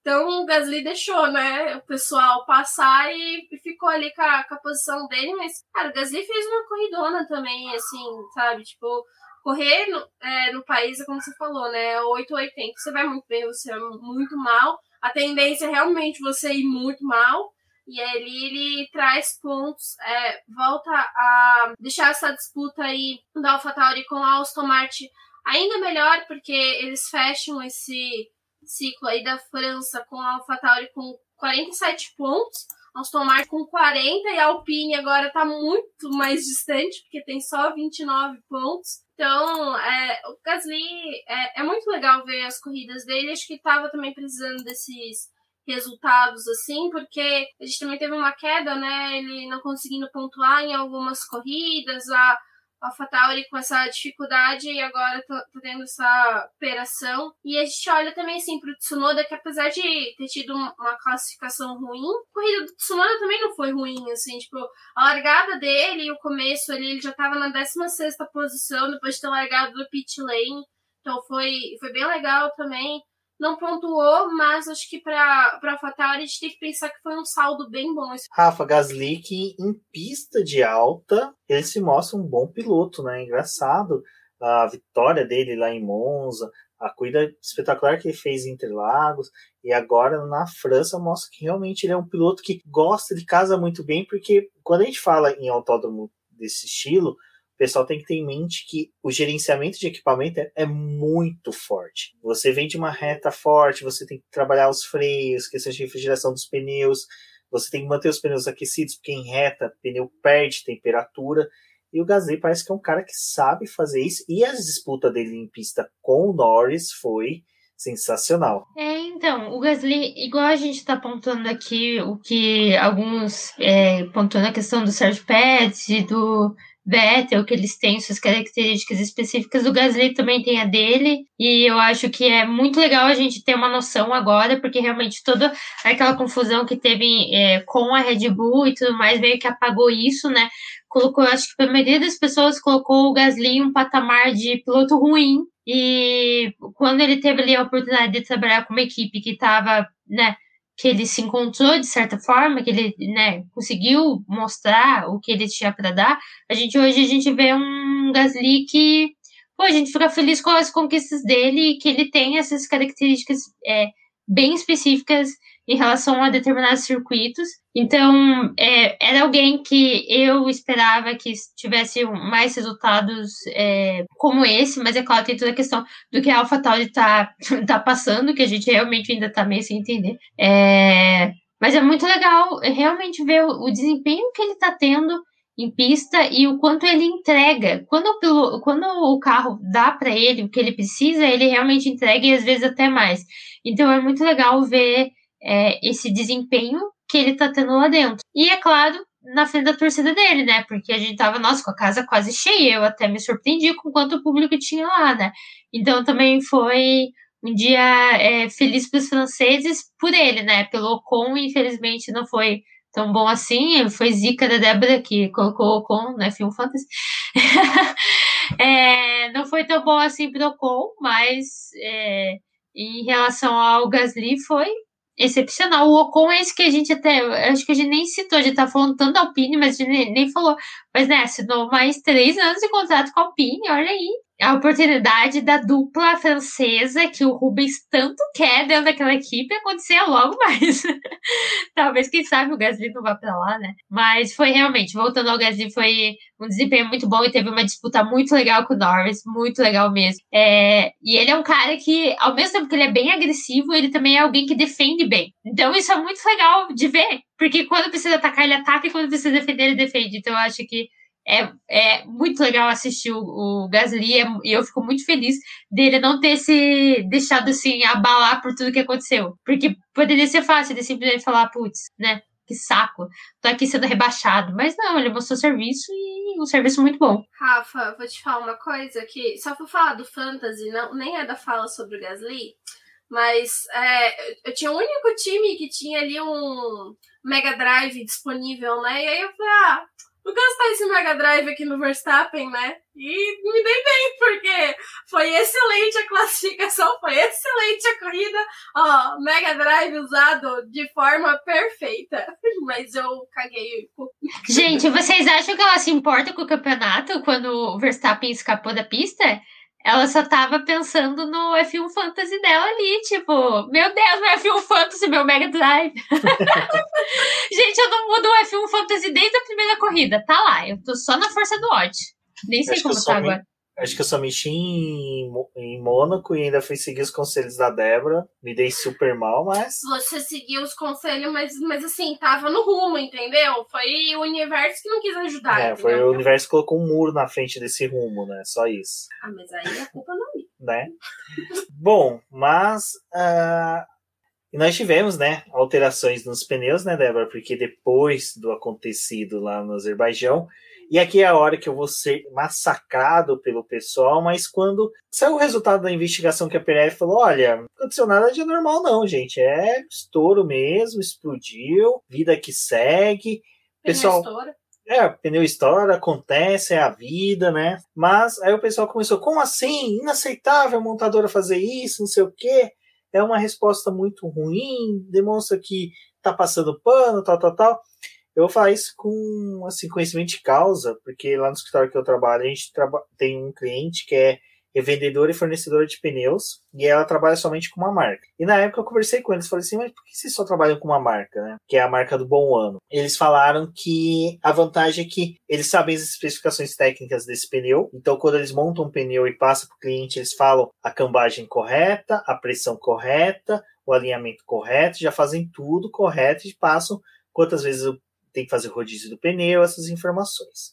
O que aconteceu por sua vez? Ah, e também que quando tem um incidente de um estouro de pneu, um pneu fura, rasga, eles já têm todos os laudos periciais já sabendo do que pode acontecer no pneu desse, nas características que são utilizadas, e quando o pneu vem para eles, eles já têm, né, o que, que eles podem investigar. Dito isso, quando saiu o resultado da Pirelli, eu simplesmente falei, ah, beleza, se o laudo apontou que não tem nada, é porque não tem nada mesmo. Não compensa para a equipe, para a montadora passar pano, porque a repercussão dela de passar pano é muito pior, sabe? É, você tem, as equipes podem fazer contralaudos, a própria categoria pode fazer contralaudo, e se todos aceitarem é porque realmente não tem nada que se especificar, simplesmente foi algo que aconteceu, não precisa ir além. E eu já vi muitos casos de ações judiciais que você tinha o laudo do autor, o laudo do réu, o laudo do juiz, e todos apontaram que não foi nada, foi só um estouro normal. Então, eu jogo isso porque aconteceu no Azerbaijão, né, Débora? O que a Pirelli apurou, que realmente que não aconteceu nada, é factível, é aceito. Não tem que se ficar criando teoria da conspiração de que a categoria está passando pano ou a própria cate- a montadora está passando pano pano para os erros dela ou de possíveis erros das equipes. É uma boa passada depois, não? É, bom, assim, foi uma das coisas que a Cintia me perguntou, a Cintia que também grava gente e é, fala mais de Fórmula E. Cara, pneu é uma coisa de questão de segurança, sabe? Tipo, é, é difícil também, assim, é, é ocultar alguma coisa, né? Ou dizer que não teve falha, porque, assim, a gente não tá falando só de um equipamento que é extremamente caro, né? Porque a gente viu ali que o carro do Verstappen mesmo deu uma boa rachada naquela asa dianteira dele, né, e o que mais é, aconteceu com esse carro. E a questão de segurança realmente porque você coloca em, é, em risco na vida de pilotos, né, então é, dependendo do ponto que bate ali no circuito de rua, a gente sabe que pode trazer danos, né, é, físicos, né, então não é uma coisa que se pode brincar. Assim, a, no momento que a Pirelli falou que poderia ter sido ah, um detrito de pista que furou o pneu. É, se é meio que você aceita essa explicação, porque é, realmente, assim, quando vai tendo a, o desgaste da banda de rodagem ali do pneu e vai ficando... É, o pneu, a parte interna do pneu vai ficando mais em contato com o solo, obviamente ele começa a ter uma possibilidade de ter uma rachadura em decorrência de um detrito pequeno, algo que é, não furaria um pneu se ele estivesse vi- no começo da vida útil dele. Então pode acontecer, e acho que a primeira explicação da Pirelli era plausível, a gente deveria é, aceitar, assim, tipo, entender que isso aconteceu. Mas quando tem esse problema ali do rachamento é, que teve, né, da estrutura, e aí teve o estouro, também... Infelizmente, esse ano é plausível que isso também aconteça, porque é um pneu de, de é, não só de dois mil e dezenove, mas ele teve um nascimento de dois mil e dezoito, então é um pneu que, assim, a gente considera três anos, mas teoricamente seria em alguns, algumas das gomas quatro anos. E aí é, tem esse, essa questão, e a gente tem que levar também em consideração que os carros continuaram em desenvolvimento, parte, parte assim, é, quase que o desempenho total dos carros já foi recuperado, mesmo com os ajustes que foi feito do regulamento. Então, obviamente, assim, o pneu está numa situação que para ele é muito ruim, sabe? É, já não era para esses pneus estarem sendo usados. Então, eu acho que, é, infelizmente, acontece. Pneus estouram. É, eu acho que tanto tem os dois lados, sabe? A Pirelli, ela tem que entregar o melhor produto, porque ela tem essa linha de pesquisa e sabe, ela está acompanhando o desenvolvimento da categoria, sabe? Ela sabe para onde que os carros estão indo. Então, ela sabe as dificuldades que ela vai passar esse ano. E as equipes também deveriam, acho que, saber.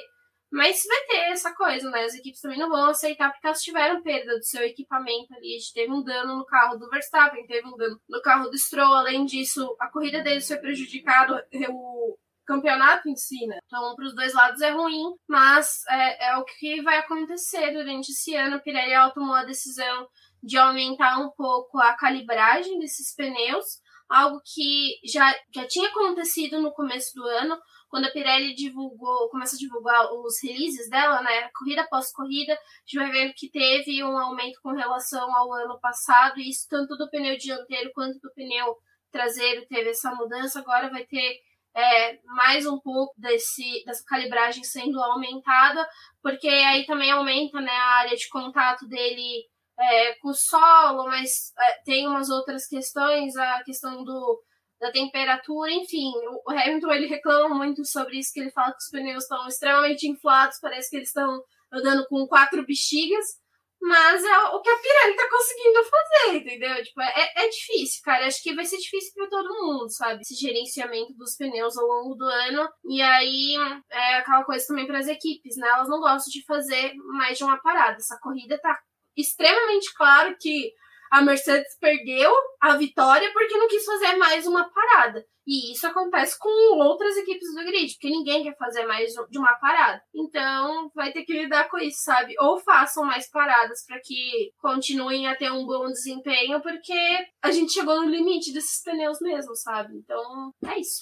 Rafa, já entrando nesse mérito da vitória do Max Verstappen, que para mim, É, não desmerecendo a vitória dele, que a vitória dele foi sim merecida, porque fez a pole, fez uma corrida de recuperação quando ele perdeu a posição pro Lewis Hamilton, e ele conseguiu administrar ali quando fez o segundo pit stop, o desgaste até chegar ao Lewis Hamilton, que realmente ele e o Bottas ficaram vendidos nessa situação, sabe? Eles estavam com pneus mais desgastados, de goma mais dura, mas a estratégia realmente da Mercedes peca para esse lado que a Débora pontuou. Nenhuma equipe quer fazer mais de um pit stop. E várias vezes a gente viu estouros de pneus porque equipes não quiseram fazer mais de um pit stop, quiseram prolongar o uso do pneu.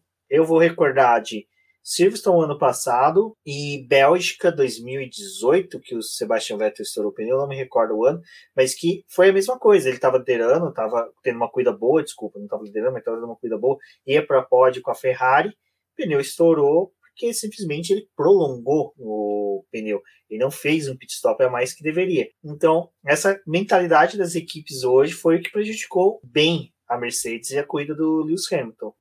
É, então, eu acho que para toda a confusão que aconteceu e que ainda prolongou para esse final de semana sobre supostamente os pilotos estarem protestando contra a Pirelli, eles confiaram demais em um pneu onde eles estavam falando que não estavam confiando, entendeu?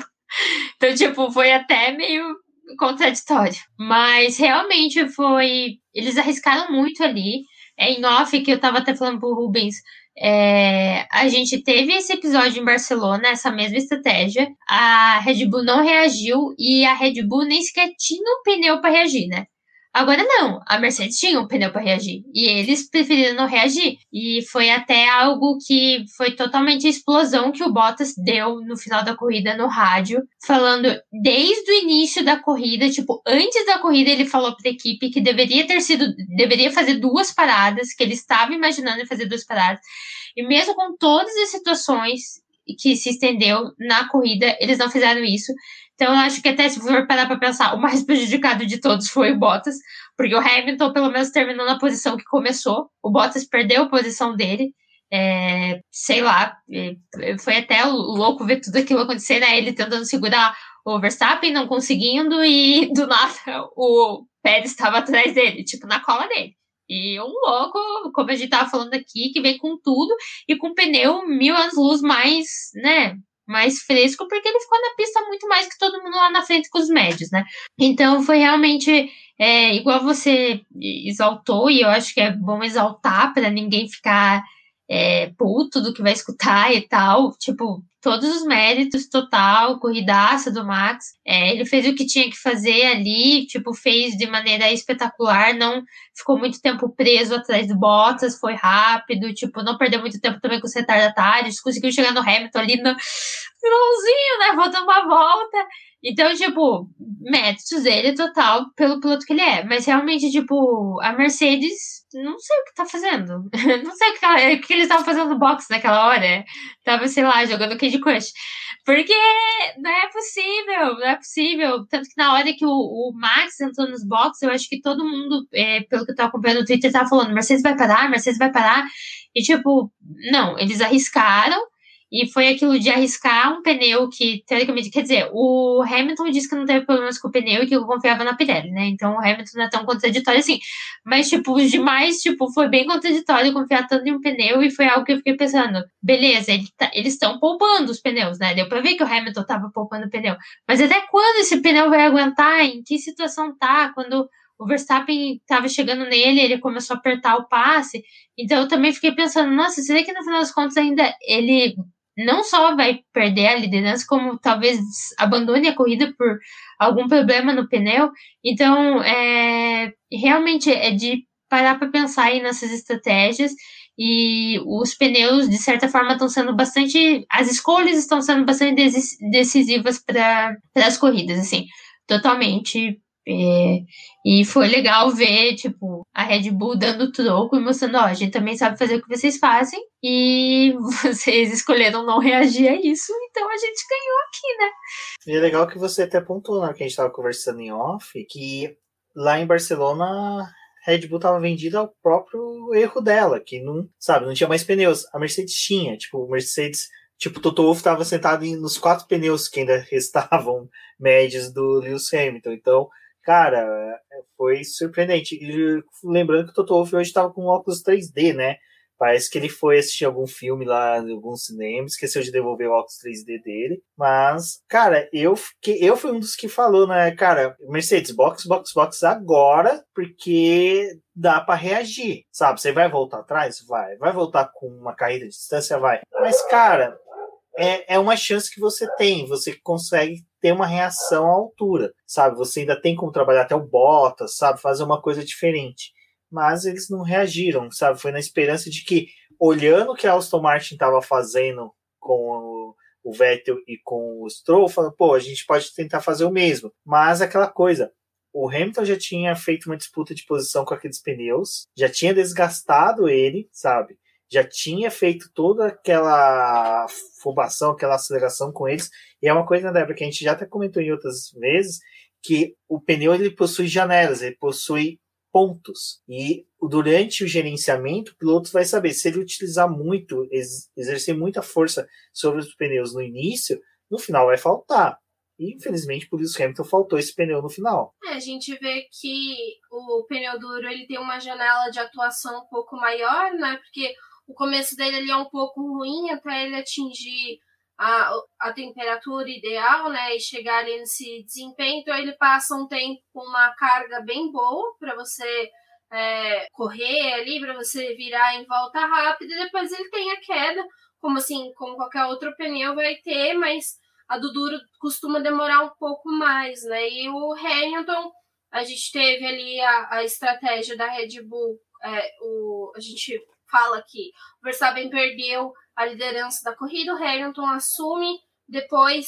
nas paradas o Verstappen consegue retornar à frente do Hamilton, o Hamilton fica ali um tempo é, atrás do Verstappen, naquele comecinho ali em que ele precisa atingir a temperatura ele está atrás do Verstappen, depois ele ficou várias voltas ali tentando ultrapassar o Verstappen, usando o D R S para poder chegar ali, fazer essa ultrapassagem. Tem um, alguns momentos em que ele precisa resfriar o pneu, resfriar o carro também, então ele afasta, né, desse carro do Verstappen, e aí a Red Bull tem esse insight de fazer outra parada e, e dar a oportunidade do Max conseguir uma atuação melhor, né?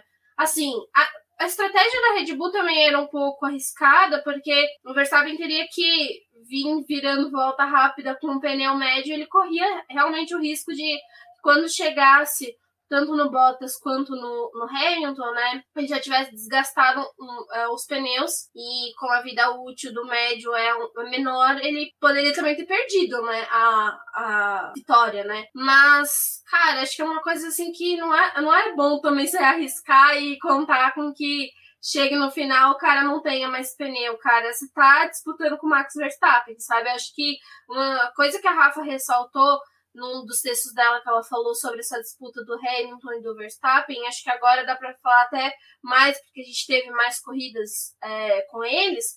Cara, os dois estão se observando, sabe? Tipo, os dois estão tirando coisa do seu adversário, e é isso que a Red Bull fez, cara. Ela viu que a Mercedes tinha feito isso, que funcionava, só que eles contam também com o Verstappen, que é um piloto rápido e consegue tirar a volta, sabe? Isso não funcionaria com alguns pilotos do grid, mas funciona com o Verstappen, funciona com o Hamilton. São dois caras que você dá um pneu novo para eles, conseguem extrair do carro e vir tirando volta rápida e passar, né? Então, é, acho que a Mercedes, ela garantiu nessa de, tipo...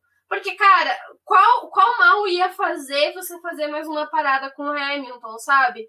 Tipo, faz mais uma parada e arrisca, deixa os dois é, disputar, porque tanto o Bottas quanto o Pérez teriam que dar passagem para eles, sabe? Porque eles estavam com o pneu melhor, né? Então, teoricamente, eles iam conseguir esse espaço para poder brigar. Seria melhor ter deixado os dois batalhar na pista, né? Tipo, não correr o risco para...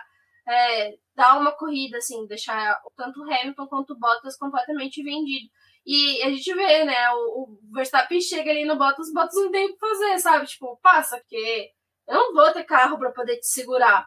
Então ele deixa. E o Pérez também, foi o que a Rafa falou, no melhor ponto, assim, de atuação do pneu dele, ele tava vindo comendo para poder tirar a volta e, e chegar no Bottas. Então também o Bottas não tinha o que fazer, porque... o pneu do Pérez estava melhor, né? E eu não sei se... Aí, né? Vamos para a parte engraçada. Não sei também porque que a Mercedes não arriscou outro pit stop com Bottas, sabe? Ficou com medo de enganchar de novo a, a porca ali, não sair, ele perder a corrida. Então vamos garantir os pontos que a gente tem mesmo, né? Porque vai saber o que, que passou ali, cara, na cabeça, para não deixar o Bottas pelo menos tirar é, um ponto, né? Eu não sei se a Rafa quer falar disso, mas... ela ia falar, né, que a situação da Mercedes não parece que tá tão equilibrada quanto tá na Red Bull, né? Tá funcionando. Então, é, eu concordo com essa situação de, meu Deus, por que não parar no Bottas, pelo menos para tirar a corrida, a volta mais rápida do, do Verstappen? Mas não sei, eu acho que o, o, o Bottas devia estar tão puto dentro daquele capacete que a equipe ficou com medo de chamar ele e ele sair do carro e, e socar todo mundo. Posso falar um negócio desse negócio Pode. de chamar o Bottas? O pessoal lá do grupo dos apoiadores do podcast F um Brasil, eles estavam comentando que se o Bottas tivesse uma oportunidade de algum erro da Mercedes parar nos boxes, ele ia parar nos boxes, descer do carro e ia pedir demissão. Então, do jeito... E o pessoal previu isso e eu estava confiante nisso. Eu pensei a mesma coisa, Rafa, que se chamassem o Bottas, ele ia desfivelar o capacete e ia falar, não...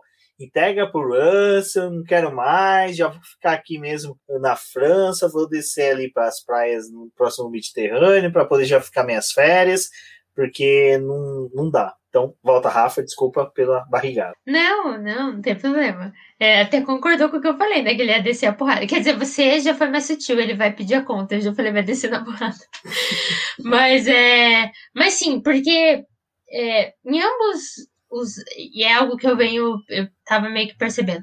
É, em ambos os rádios hoje, no final da corrida, deixou claro que os dois pilotos falaram coisas dentro da equipe e as coisas não saíram certo e eles ressaltaram isso no rádio. Tipo, tanto no rádio do Hamilton, quando o Bono fala, ah, é, não deu certo, a gente tem que ver o que, que aconteceu em relação ao pit stop, tipo, o Hamilton mandou, tipo, a mensagem, é, o que eu já falei pra vocês. Então, tipo, já é algo que eles estão conversando. E a mesma coisa com o Bottas em relação... Eu falei antes da corrida que tinha que parar duas vezes nessa corrida e não sei o que, não sei o que. Tanto que, nossa, o todas as vezes ele dá umas declarações que eu fico, sério, cara, você não tem um assessor... Que ele falou, ai, foi muito bom ver o Bottas reagir, é isso que a gente quer. Cara, pelo amor de Deus, vocês arruinaram a corrida do cara, tá ligado? A gente não quer ver ele reagir, ele não quer reagir assim, ele quer estar no pódio, no mínimo, né? Então, tipo, meio louco essas declarações do, do Toto. Mas já teve esse, esse problema lá no G P de Mônaco, que o Hamilton não se classificou bem, e daí ele super... É, o próprio Toto trouxe a tona que, tipo, o Hamilton queria ter feito umas coisas no carro e a equipe não escutou. Então, ao meu ver, realmente, tudo que a gente tava falando em relação a ah, como que o Vettel trabalha com a Aston Martin, como possivelmente o Alonso deve trabalhar com a Alpine e tudo mais, dá a impressão, não sei, é só uma teoria, né? A gente não sabe, vai, que não é isso que tá acontecendo, mas dá essa sensação de que realmente não, não, a Mercedes parece que não tá escutando o que os pilotos estão trazendo, e cara, quem tá sentado naqueles carros são eles, né? Então eu acho que, óbvio, É, mecânico, engenheiro, dados que eles têm é muito importante e tudo mais, e às vezes é mais preciso do que o sentimento ali do ser humano, mas querendo ou não, eles também é, têm que dar um retorno do que está acontecendo, e pelo jeito eles realmente estão ativamente lá dentro em reuniões é, falando sobre essas questões, e parece, real, parece que a equipe não está escutando o que, que os pilotos querem, ou está falando, é, pode ser uma opção, mas deixando de lado. E realmente a gente viu hoje o desastre que foi principalmente pro Bottas a situação, e que complica mais ainda a Mercedes no, na, no Construtores. Então, assim, quem gosta de falar, ai, ah, não, mas é que eles correm só pelo Hamilton, gente, eles estão sendo totalmente é, prejudicados por toda essa situação com o Bottas. Não vamos dizer que eles têm a opção de trocar o Bottas pelo Russell na metade do ano. Não é como se o Russell fosse recuperar todos esses pontos que eles estão perdendo pro Bottas, entende? E eu não vejo a Red Bull errando esse ano tanto, assim, pra Mercedes, ai, conseguir ultrapassar e abrir uma grande vantagem. Então é realmente algo que eles têm que sentar e decidir. Na pós-corrida, o próprio Hamilton falou em entrevista de que é, eles têm que ver o porquê eles estão perdendo, qual é o problema de perder tanto rendimento. Na reta, eu acho que qualquer um, a olho nu dava pra ver que, gente, não, a Mercedes não tava tendo aquela vantagem que geralmente eles têm em reta. Não tava.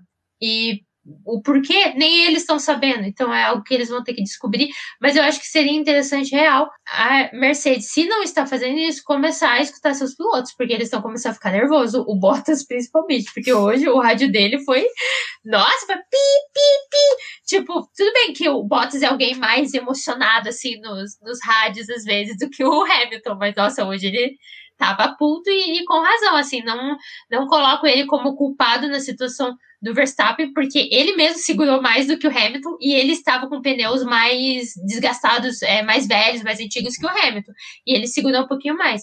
Claro, se, né, tivesse segurado mais um pouquinho, possivelmente o Max não teria passado o Hamilton, não sei, não se sabe. Mas eu não culpo ele não, eu acho que realmente esse final de semana foi algo que a equipe não soube reagir e tratar bem seus pilotos. Eu acho que o Bottas tem uma, uma questão que, assim, é, em outras corridas, sempre o, o Bottas, ele fala, ai, é, vou parar mais uma vez, não sei o quê, e a Mercedes meio que, tipo, não liga pro que o Bottas fala também, né? E eu acho que, a gente já falou isso aqui outras vezes, que também tem um... um lado que a Mercedes parece que não confia no Bottas, né? Tipo, a gente não vai te dar essa opção de fazer mais uma parada, porque, assim, não é precisar atacar teu companheiro de equipe, mas em algumas vezes o Bottas também acho que acaba vendido, né? Em algumas situações, assim. E é, nessa corrida, acho que poderiam ter escutado, sabe? Duas paradas eram melhor, porque os pneus estão desgastando mais. Tipo, acho que não era esperado que tivesse uma degradação tão alta, porque teve recapeamento, e aí muda a, a forma de atuação desses pneus, né? Então, Teoricamente, eles poderiam andar mais, mas é um pneu que já tá se desgastando mesmo. Então, tipo, era esperado uma atuação ruim deles, sabe? E aí, trata, tipo, isso de, ah, não vamos fazer mais uma parada, não temos necessidade. Cara, não, não tem como, sabe? Tipo... reage, e é isso, não vão recuperar. Acho que tem alguns momentos que o, o Bottas tem culpa por, nesse ano, assim, né, como um todo, tem culpa por não estar tá, é, trabalhando junto com o Hamilton, mas nessa corrida ele, tipo, tá, eu, eu não tenho o que fazer, né, tipo, eu não tenho como ir pros boxes e eu fazer minha troca de pneu e voltar para a pista, sabe? Se vocês que são os estrategistas, que tem uma equipe para isso, não estão fazendo isso, eu vou fazer o quê? Tipo, vou ter que ficar aqui na pista. E aconteceu isso, né? É, quando eu fiz a escolha do, da corrida de falar que o Verstappen ia ganhar, o Hamilton ia ficar com a segunda posição e o Pérez ia ficar com o terceiro lugar, não era porque eu achava que é, o Bottas... É, ficaria, tipo, vendido, sabe? Tipo, nessa situação. Eu achava que realmente o Pérez tinha condição de passar por ser o Pérez e por ser rápido e por a gente ter é, uma sequência aí de desastres pro Bottas, né? Então eu achei que, tipo, ah, ele ia ficar apagado mesmo e não ia conseguir, mas quando você olha pra corrida em si, tipo, a Mercedes deu, né? Deu de graça essa vitória. Tipo, eles nem reagiram, não tinha o que fazer. Porque a partir do momento que o Pérez fica mais tempo na pista e volta com um pneu melhor, era óbvio que ele ia ter chance pra poder passar o Bottas, sabe? Tipo, era só somar um mais um que você ia ver que, tipo, não ia, né? Porque a, o resultado tava aí. Exato, e até é interessante que depois que os dois pilotos da Mercedes voltaram do pit stop, que o, o Verstappen veio à frente, os dois ficaram muito próximos do Verstappen, ficaram pressionando o Verstappen, sabe? Eles ficaram ali até, sabe, rolou até aquele debate, pô, será que vai mandar o Bottas ultrapassar o Hamilton para tentar buscar o Verstappen? Porque a minha impressão é que a Mercedes estava muito confiante de que mesmo uma... a exigência muito grande dos pneus duros, o pneu ia durar umas quarenta voltas, mas só que ia durar aquele jeito, virando um, quase um e quarenta, né? Então, realmente, aí o, a Mercedes não, não soube confiar, e eu concordo com vocês que o feedback dos pilotos é importante, mas a Mercedes não tá ouvindo. Já, pro outro lado, na Red Bull, o menino Pérez, que, olha, construiu, auxiliou A, a essa vitória do Max Verstappen, porque é aquela coisa, uma andorinha só não faz verão, e o Max Verstappen não conseguiria, sabe, ter esse desempenho todo se o Pérez não soubesse trabalhar com o tempo dele junto com os pilotos da Mercedes. O que, que eu quero dizer? O Pérez está dando aquela confiança para a Red Bull de acertar o carro para o Verstappen. Ele consegue fazer um acerto para o carro do Verstappen, e o Pérez está conseguindo responder com esse carro. Ele demorou, demorou para se adaptar ao carro, mas ele se adaptou ao carro do Verstappen. Ele está conseguindo entregar. E isso está sendo muito bom para o Pérez. Isso eu estou gostando mesmo. Eu sempre falei que eu não era um grande fã do Sérgio Pérez, mas ano passado e esse ano eu estou dando meu braço a torcer, porque o cara está entregando e está entregando muito bem, né, Débora? Ele está conseguindo fazer com que essa velocidade dele se retorne em pódios e em pontos para o Mundial de Construtores, que é o que interessa no final, na parte de money, grana, que vai ser a grande disputa nos próximos tempos entre as equipes. Acho que é até interessante isso, né? Porque a, a Red Bull, ela tá, assim, é, realmente focada nesses construtores, né? Acho que um, uma vitória do Verstappen seria uma consequência disso, mas não o que eles realmente que, é, tipo, estavam pensando, sabe? A gente quer os construtores. E é até legal a gente pensar nessa perspectiva, porque é, você terminar na primeira posição, você vai ter menos horas no túnel de vento, né? Então, teoricamente, seria ruim, é, melhor é você ficar na segunda posição. Mas não, a Red Bull está focada nisso, ela quer o dinheiro, ela quer realmente mostrar que eles fizeram um carro bom, que eles têm um motor bom, e é isso para eles. Tipo, acho que desde quando eles conseguiram os títulos com o Vettel ali e com aquela equipe, né, eles querem ter esse gostinho de novo. E faltava isso, faltava um piloto rápido, faltava um piloto que se adaptasse ao carro e um piloto que conseguisse entregar tão rapidamente, né? Então, quando a gente tem aquele começo de temporada que o Pérez, tipo, não sabemos se vai rolar, e é, é, a Red Bull já entendeu que, bom, nem sempre em classificação ele vai ser bom, mas a gente é bom em estratégia, sabe? Tipo, a gente é bom em conseguir trazer o Pérez pra frente, então a gente vai conseguir trabalhar com isso. E o Pérez é, é isso, tipo, quando eu vi ele hoje com o Verstappen, e isso que você falou, Rubens, deles estarem funcionando, né, e do carro da Red Bull ter conseguido um segundo piloto bom ali para poder guiar ele, é isso que eu vi nos dois hoje, sabe? Tipo, eles estão entregando, eles são rápidos, porque é isso que os dois são. Tanto o Verstappen quanto o Pérez são pilotos rápidos.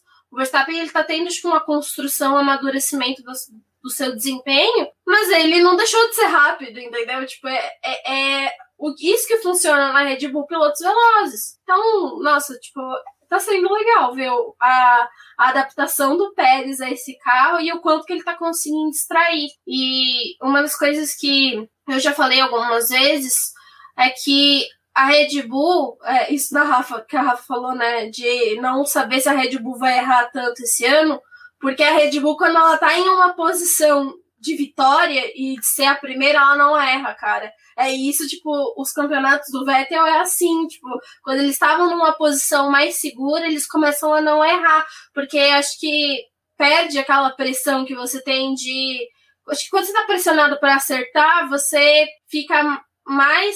É, É, disposto a ter erro, sabe? Mas a Red Bull não, tipo, ela tá tranquila agora, teoricamente, sabe? Ela tá numa posição de que quem tem que reagir é o outro, não é? Não sou eu. E a gente tá conseguindo trabalhar com dois caras que a gente não conseguia no ano passado. Então, ano passado eles estavam muito mais atados a isso, não tinha quem ajudasse eles a reagir. Então, a Red Bull encontrou tudo que ela precisava, dois pilotos que conseguissem casar o seu carro e fazer esse trabalho para os construtores dela. Rafa? Sobre o Pérez, é, eu estou muito feliz. Estou muito contente com como as coisas estão acontecendo para ele, porque foi alguém que eu torci muito. A gente teve, né, toda a situação no passado de, ai, ah, possivelmente ele não ter um lugar, e ele arranjou na Red Bull de última hora lá, e, e muita gente até ficou, meu Deus, Red Bull vai fazer de novo, vai rebaixar o álbum.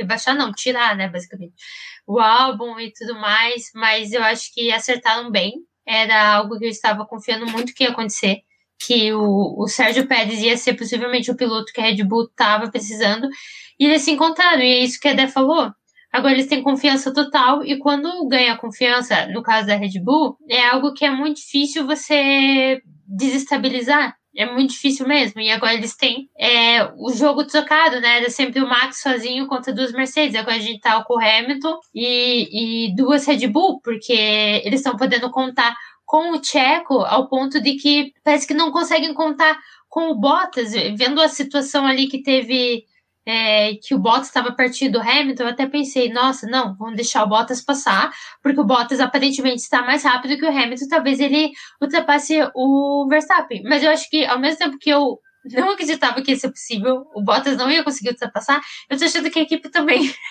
tá exatamente nessa vibe, de tipo, cara, a gente não vai substituir porque o Bottas não vai conseguir ultrapassar o Verstappen, tipo, eu acho que eles estão com essa mentalidade. Agora, se fosse o oposto, não sei se a Red Bull tomaria a decisão de deixar o, o Pérez ultrapassar, mas eu acredito que se eles precisam que o Pérez ultrapasse, ele vai ultrapassar, que foi o que ele fez hoje, claro, toda a construção, igual a Dé falou, era de se imaginar que ele fosse, sei lá, ultrapassar no início, do, na largada, ou então no início da corrida, e não, foi toda uma construção É, de, de estratégias e tudo mais que levou ao ponto que o Pérez pôde ultrapassar facilmente o Bottas, só que eu acho que a Red Bull hoje tem o, é, é, uma confiança maior no Pérez do que a Mercedes tem no Bottas, então nesse momento assim, o Pérez está sendo é, o que eles precisam e o Pérez está no lugar onde ele precisava estar depois de uma carreira tão longa, que é um lugar que a gente está vendo o cara que venceu de novo É, e tá no pódio de novo. Então é muito legal realmente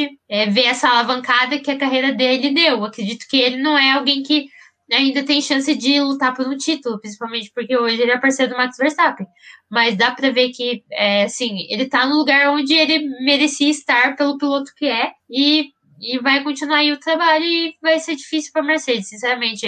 É, em conversas em off eu até falei, eu acho que o Campeonato Mundial de Construtores já está decidido. Óbvio, muita coisa pode acontecer.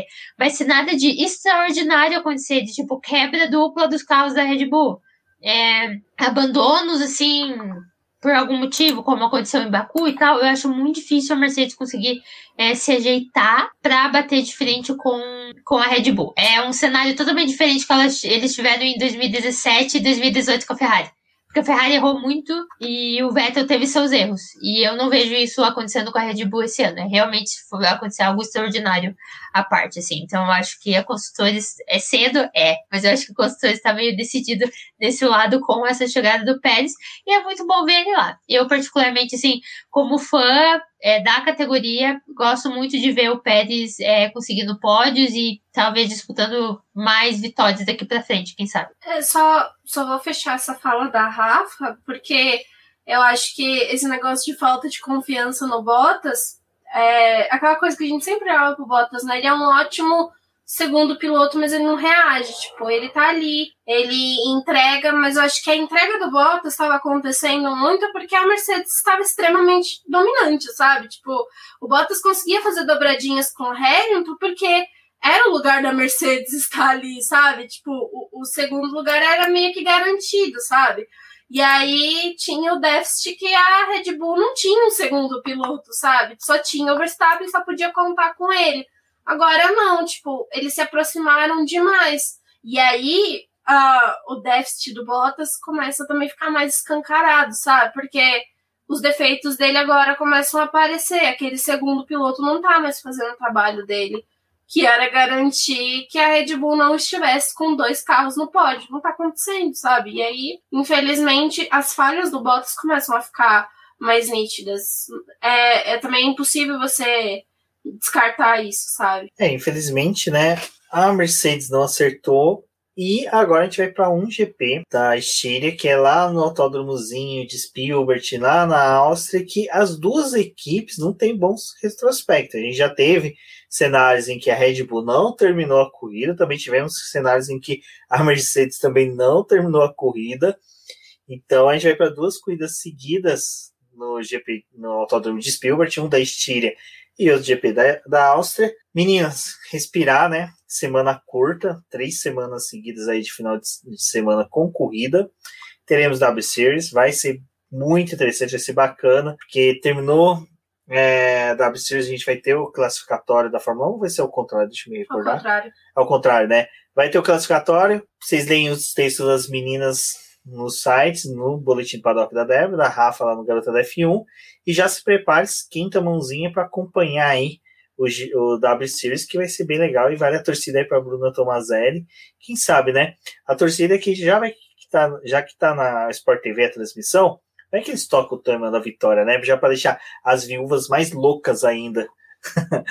Bom, pessoal, meninas, agradeço mais uma vez, foi um excelente programa. Eu ouço dizer que foi um dos melhores BBcasts que nós tivemos pós-corrida. Então, muito obrigado, Rafa, por ter participado, por ter aceitado. Já estamos chegando aqui, ó, bem ao finalzinho da noite de domingo, de um final de semana que foi bem corrido para todo mundo. Débora, parabéns, mais um final de semana que conseguimos fechar bacana o Boletim do Paddock, a Rafa lá no Garota da F um. E agora vocês podem se despedir e dizer aonde vocês são encontradas nas redes... Ah, não, Rafa, pode falar, desculpa. Não? Beleza. Onde vocês podem ser encontradas nas redes sociais, começando pela Rafa. Ai, tô me bajulando aqui, falando que foi um dos melhores. Ai, vou me sentir toda, socorro. Mas é, obrigada pelo convite, foi ótimo. Acho que foi, incrivelmente, foi uma corrida que eu não esperava que a gente tivesse tanto conteúdo para falar, mas a gente teve. Então, é, foi bem legal mesmo. É, vocês podem me encontrar na H D F um em todas as redes sociais. Eu sou H D F um no Twitter, Instagram, Facebook. É, sim, eu ainda estou no Facebook. E também tenho o site h d f um ponto com ponto b r. E você também pode me encontrar lá no Punta Talks, nos podcasts. Eu estou todo dia cinco do mês lá com programas. Esse mês, propriamente hoje, dia vinte, eu também vou estar lá, porque o Ivan teve que... não pôde gravar, então eu tive que simplesmente assumir o lugar dele. Então vocês vão ficar me escutando em sequência aí. Mas vocês podem me encontrar lá também. Muito obrigada, gente. Espero que... Ai, essas, essas semanas vão ser duras aí. A gente tem uma sequência bem louca, mas espero que sejam corridas boas e bagunçadas e que a gente tenha bastante emoção aí. Porque é bem, eu acho que, como o Rubens ressaltou, é bem... A gente não tem favoritos. Eu acho que a gente, vamos colocar assim, não tem favoritos. Vai ser bem apertado. É, obrigada, ouvintes, todo mundo.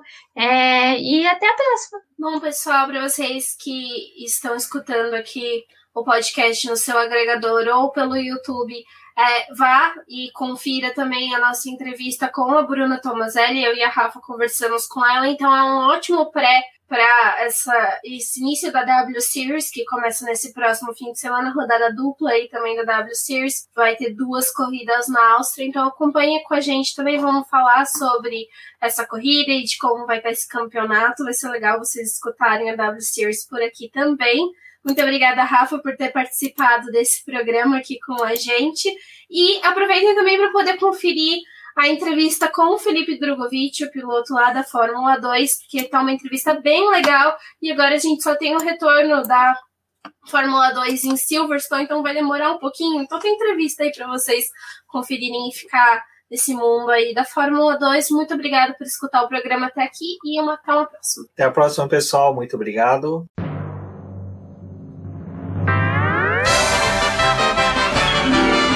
E agora vamos agradecer nossos apoiadores, aqueles que auxiliam o Boletim do Paddock através do financiamento coletivo e contínuo do Apoia-se. E são eles: Ricardo Bannerman, Maia Barbosa, Eliezer Teixeira, Luiz Fex, Arthur Felipe, Rafael Celone, Will Mesquita, Antônio Santos, Rogério Furano, Helena Lisboa, Cássio Machado, Carlos Del Valle, Bruno Vale, Eric Nemes, Bruno Shinozaki, Alberto Xavier, Will Bueno, Ricardo Silva, Beto Corrêa, Fabrício Cavalcante, Arthur Apóstolo, Sérgio Milano e Melquiades Veloso, Micael Souza, Ezequiel Bale, Silney Messi, Rafael Arilho, Rafael Carvalho, Fábio Ramiro, Lauro Vizentim, Maria Ângela, Thaís Costa, Rafael Catelã, Jane Casalec, Carlos Eduardo Valese, Tadeu Alves, Paula Barbosa, Ale Ranieri, Leandro Nogueira, Bianca Mês, André Brolo, Bruno Lima, Ivan Grego, Maicon Tavares, Thalita Santos, Diego Machado, Gabriel Sawaf, João Guilherme, João Rai e Gustavo Frigoto. Muito obrigado a todos aqueles que apoiam o Boletim do Paddock e auxiliam no nosso desenvolvimento e crescimento. E se você quer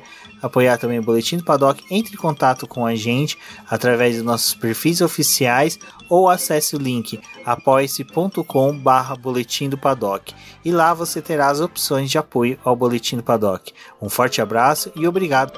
Isso é tudo, bebê, bebê, bebê, pessoal.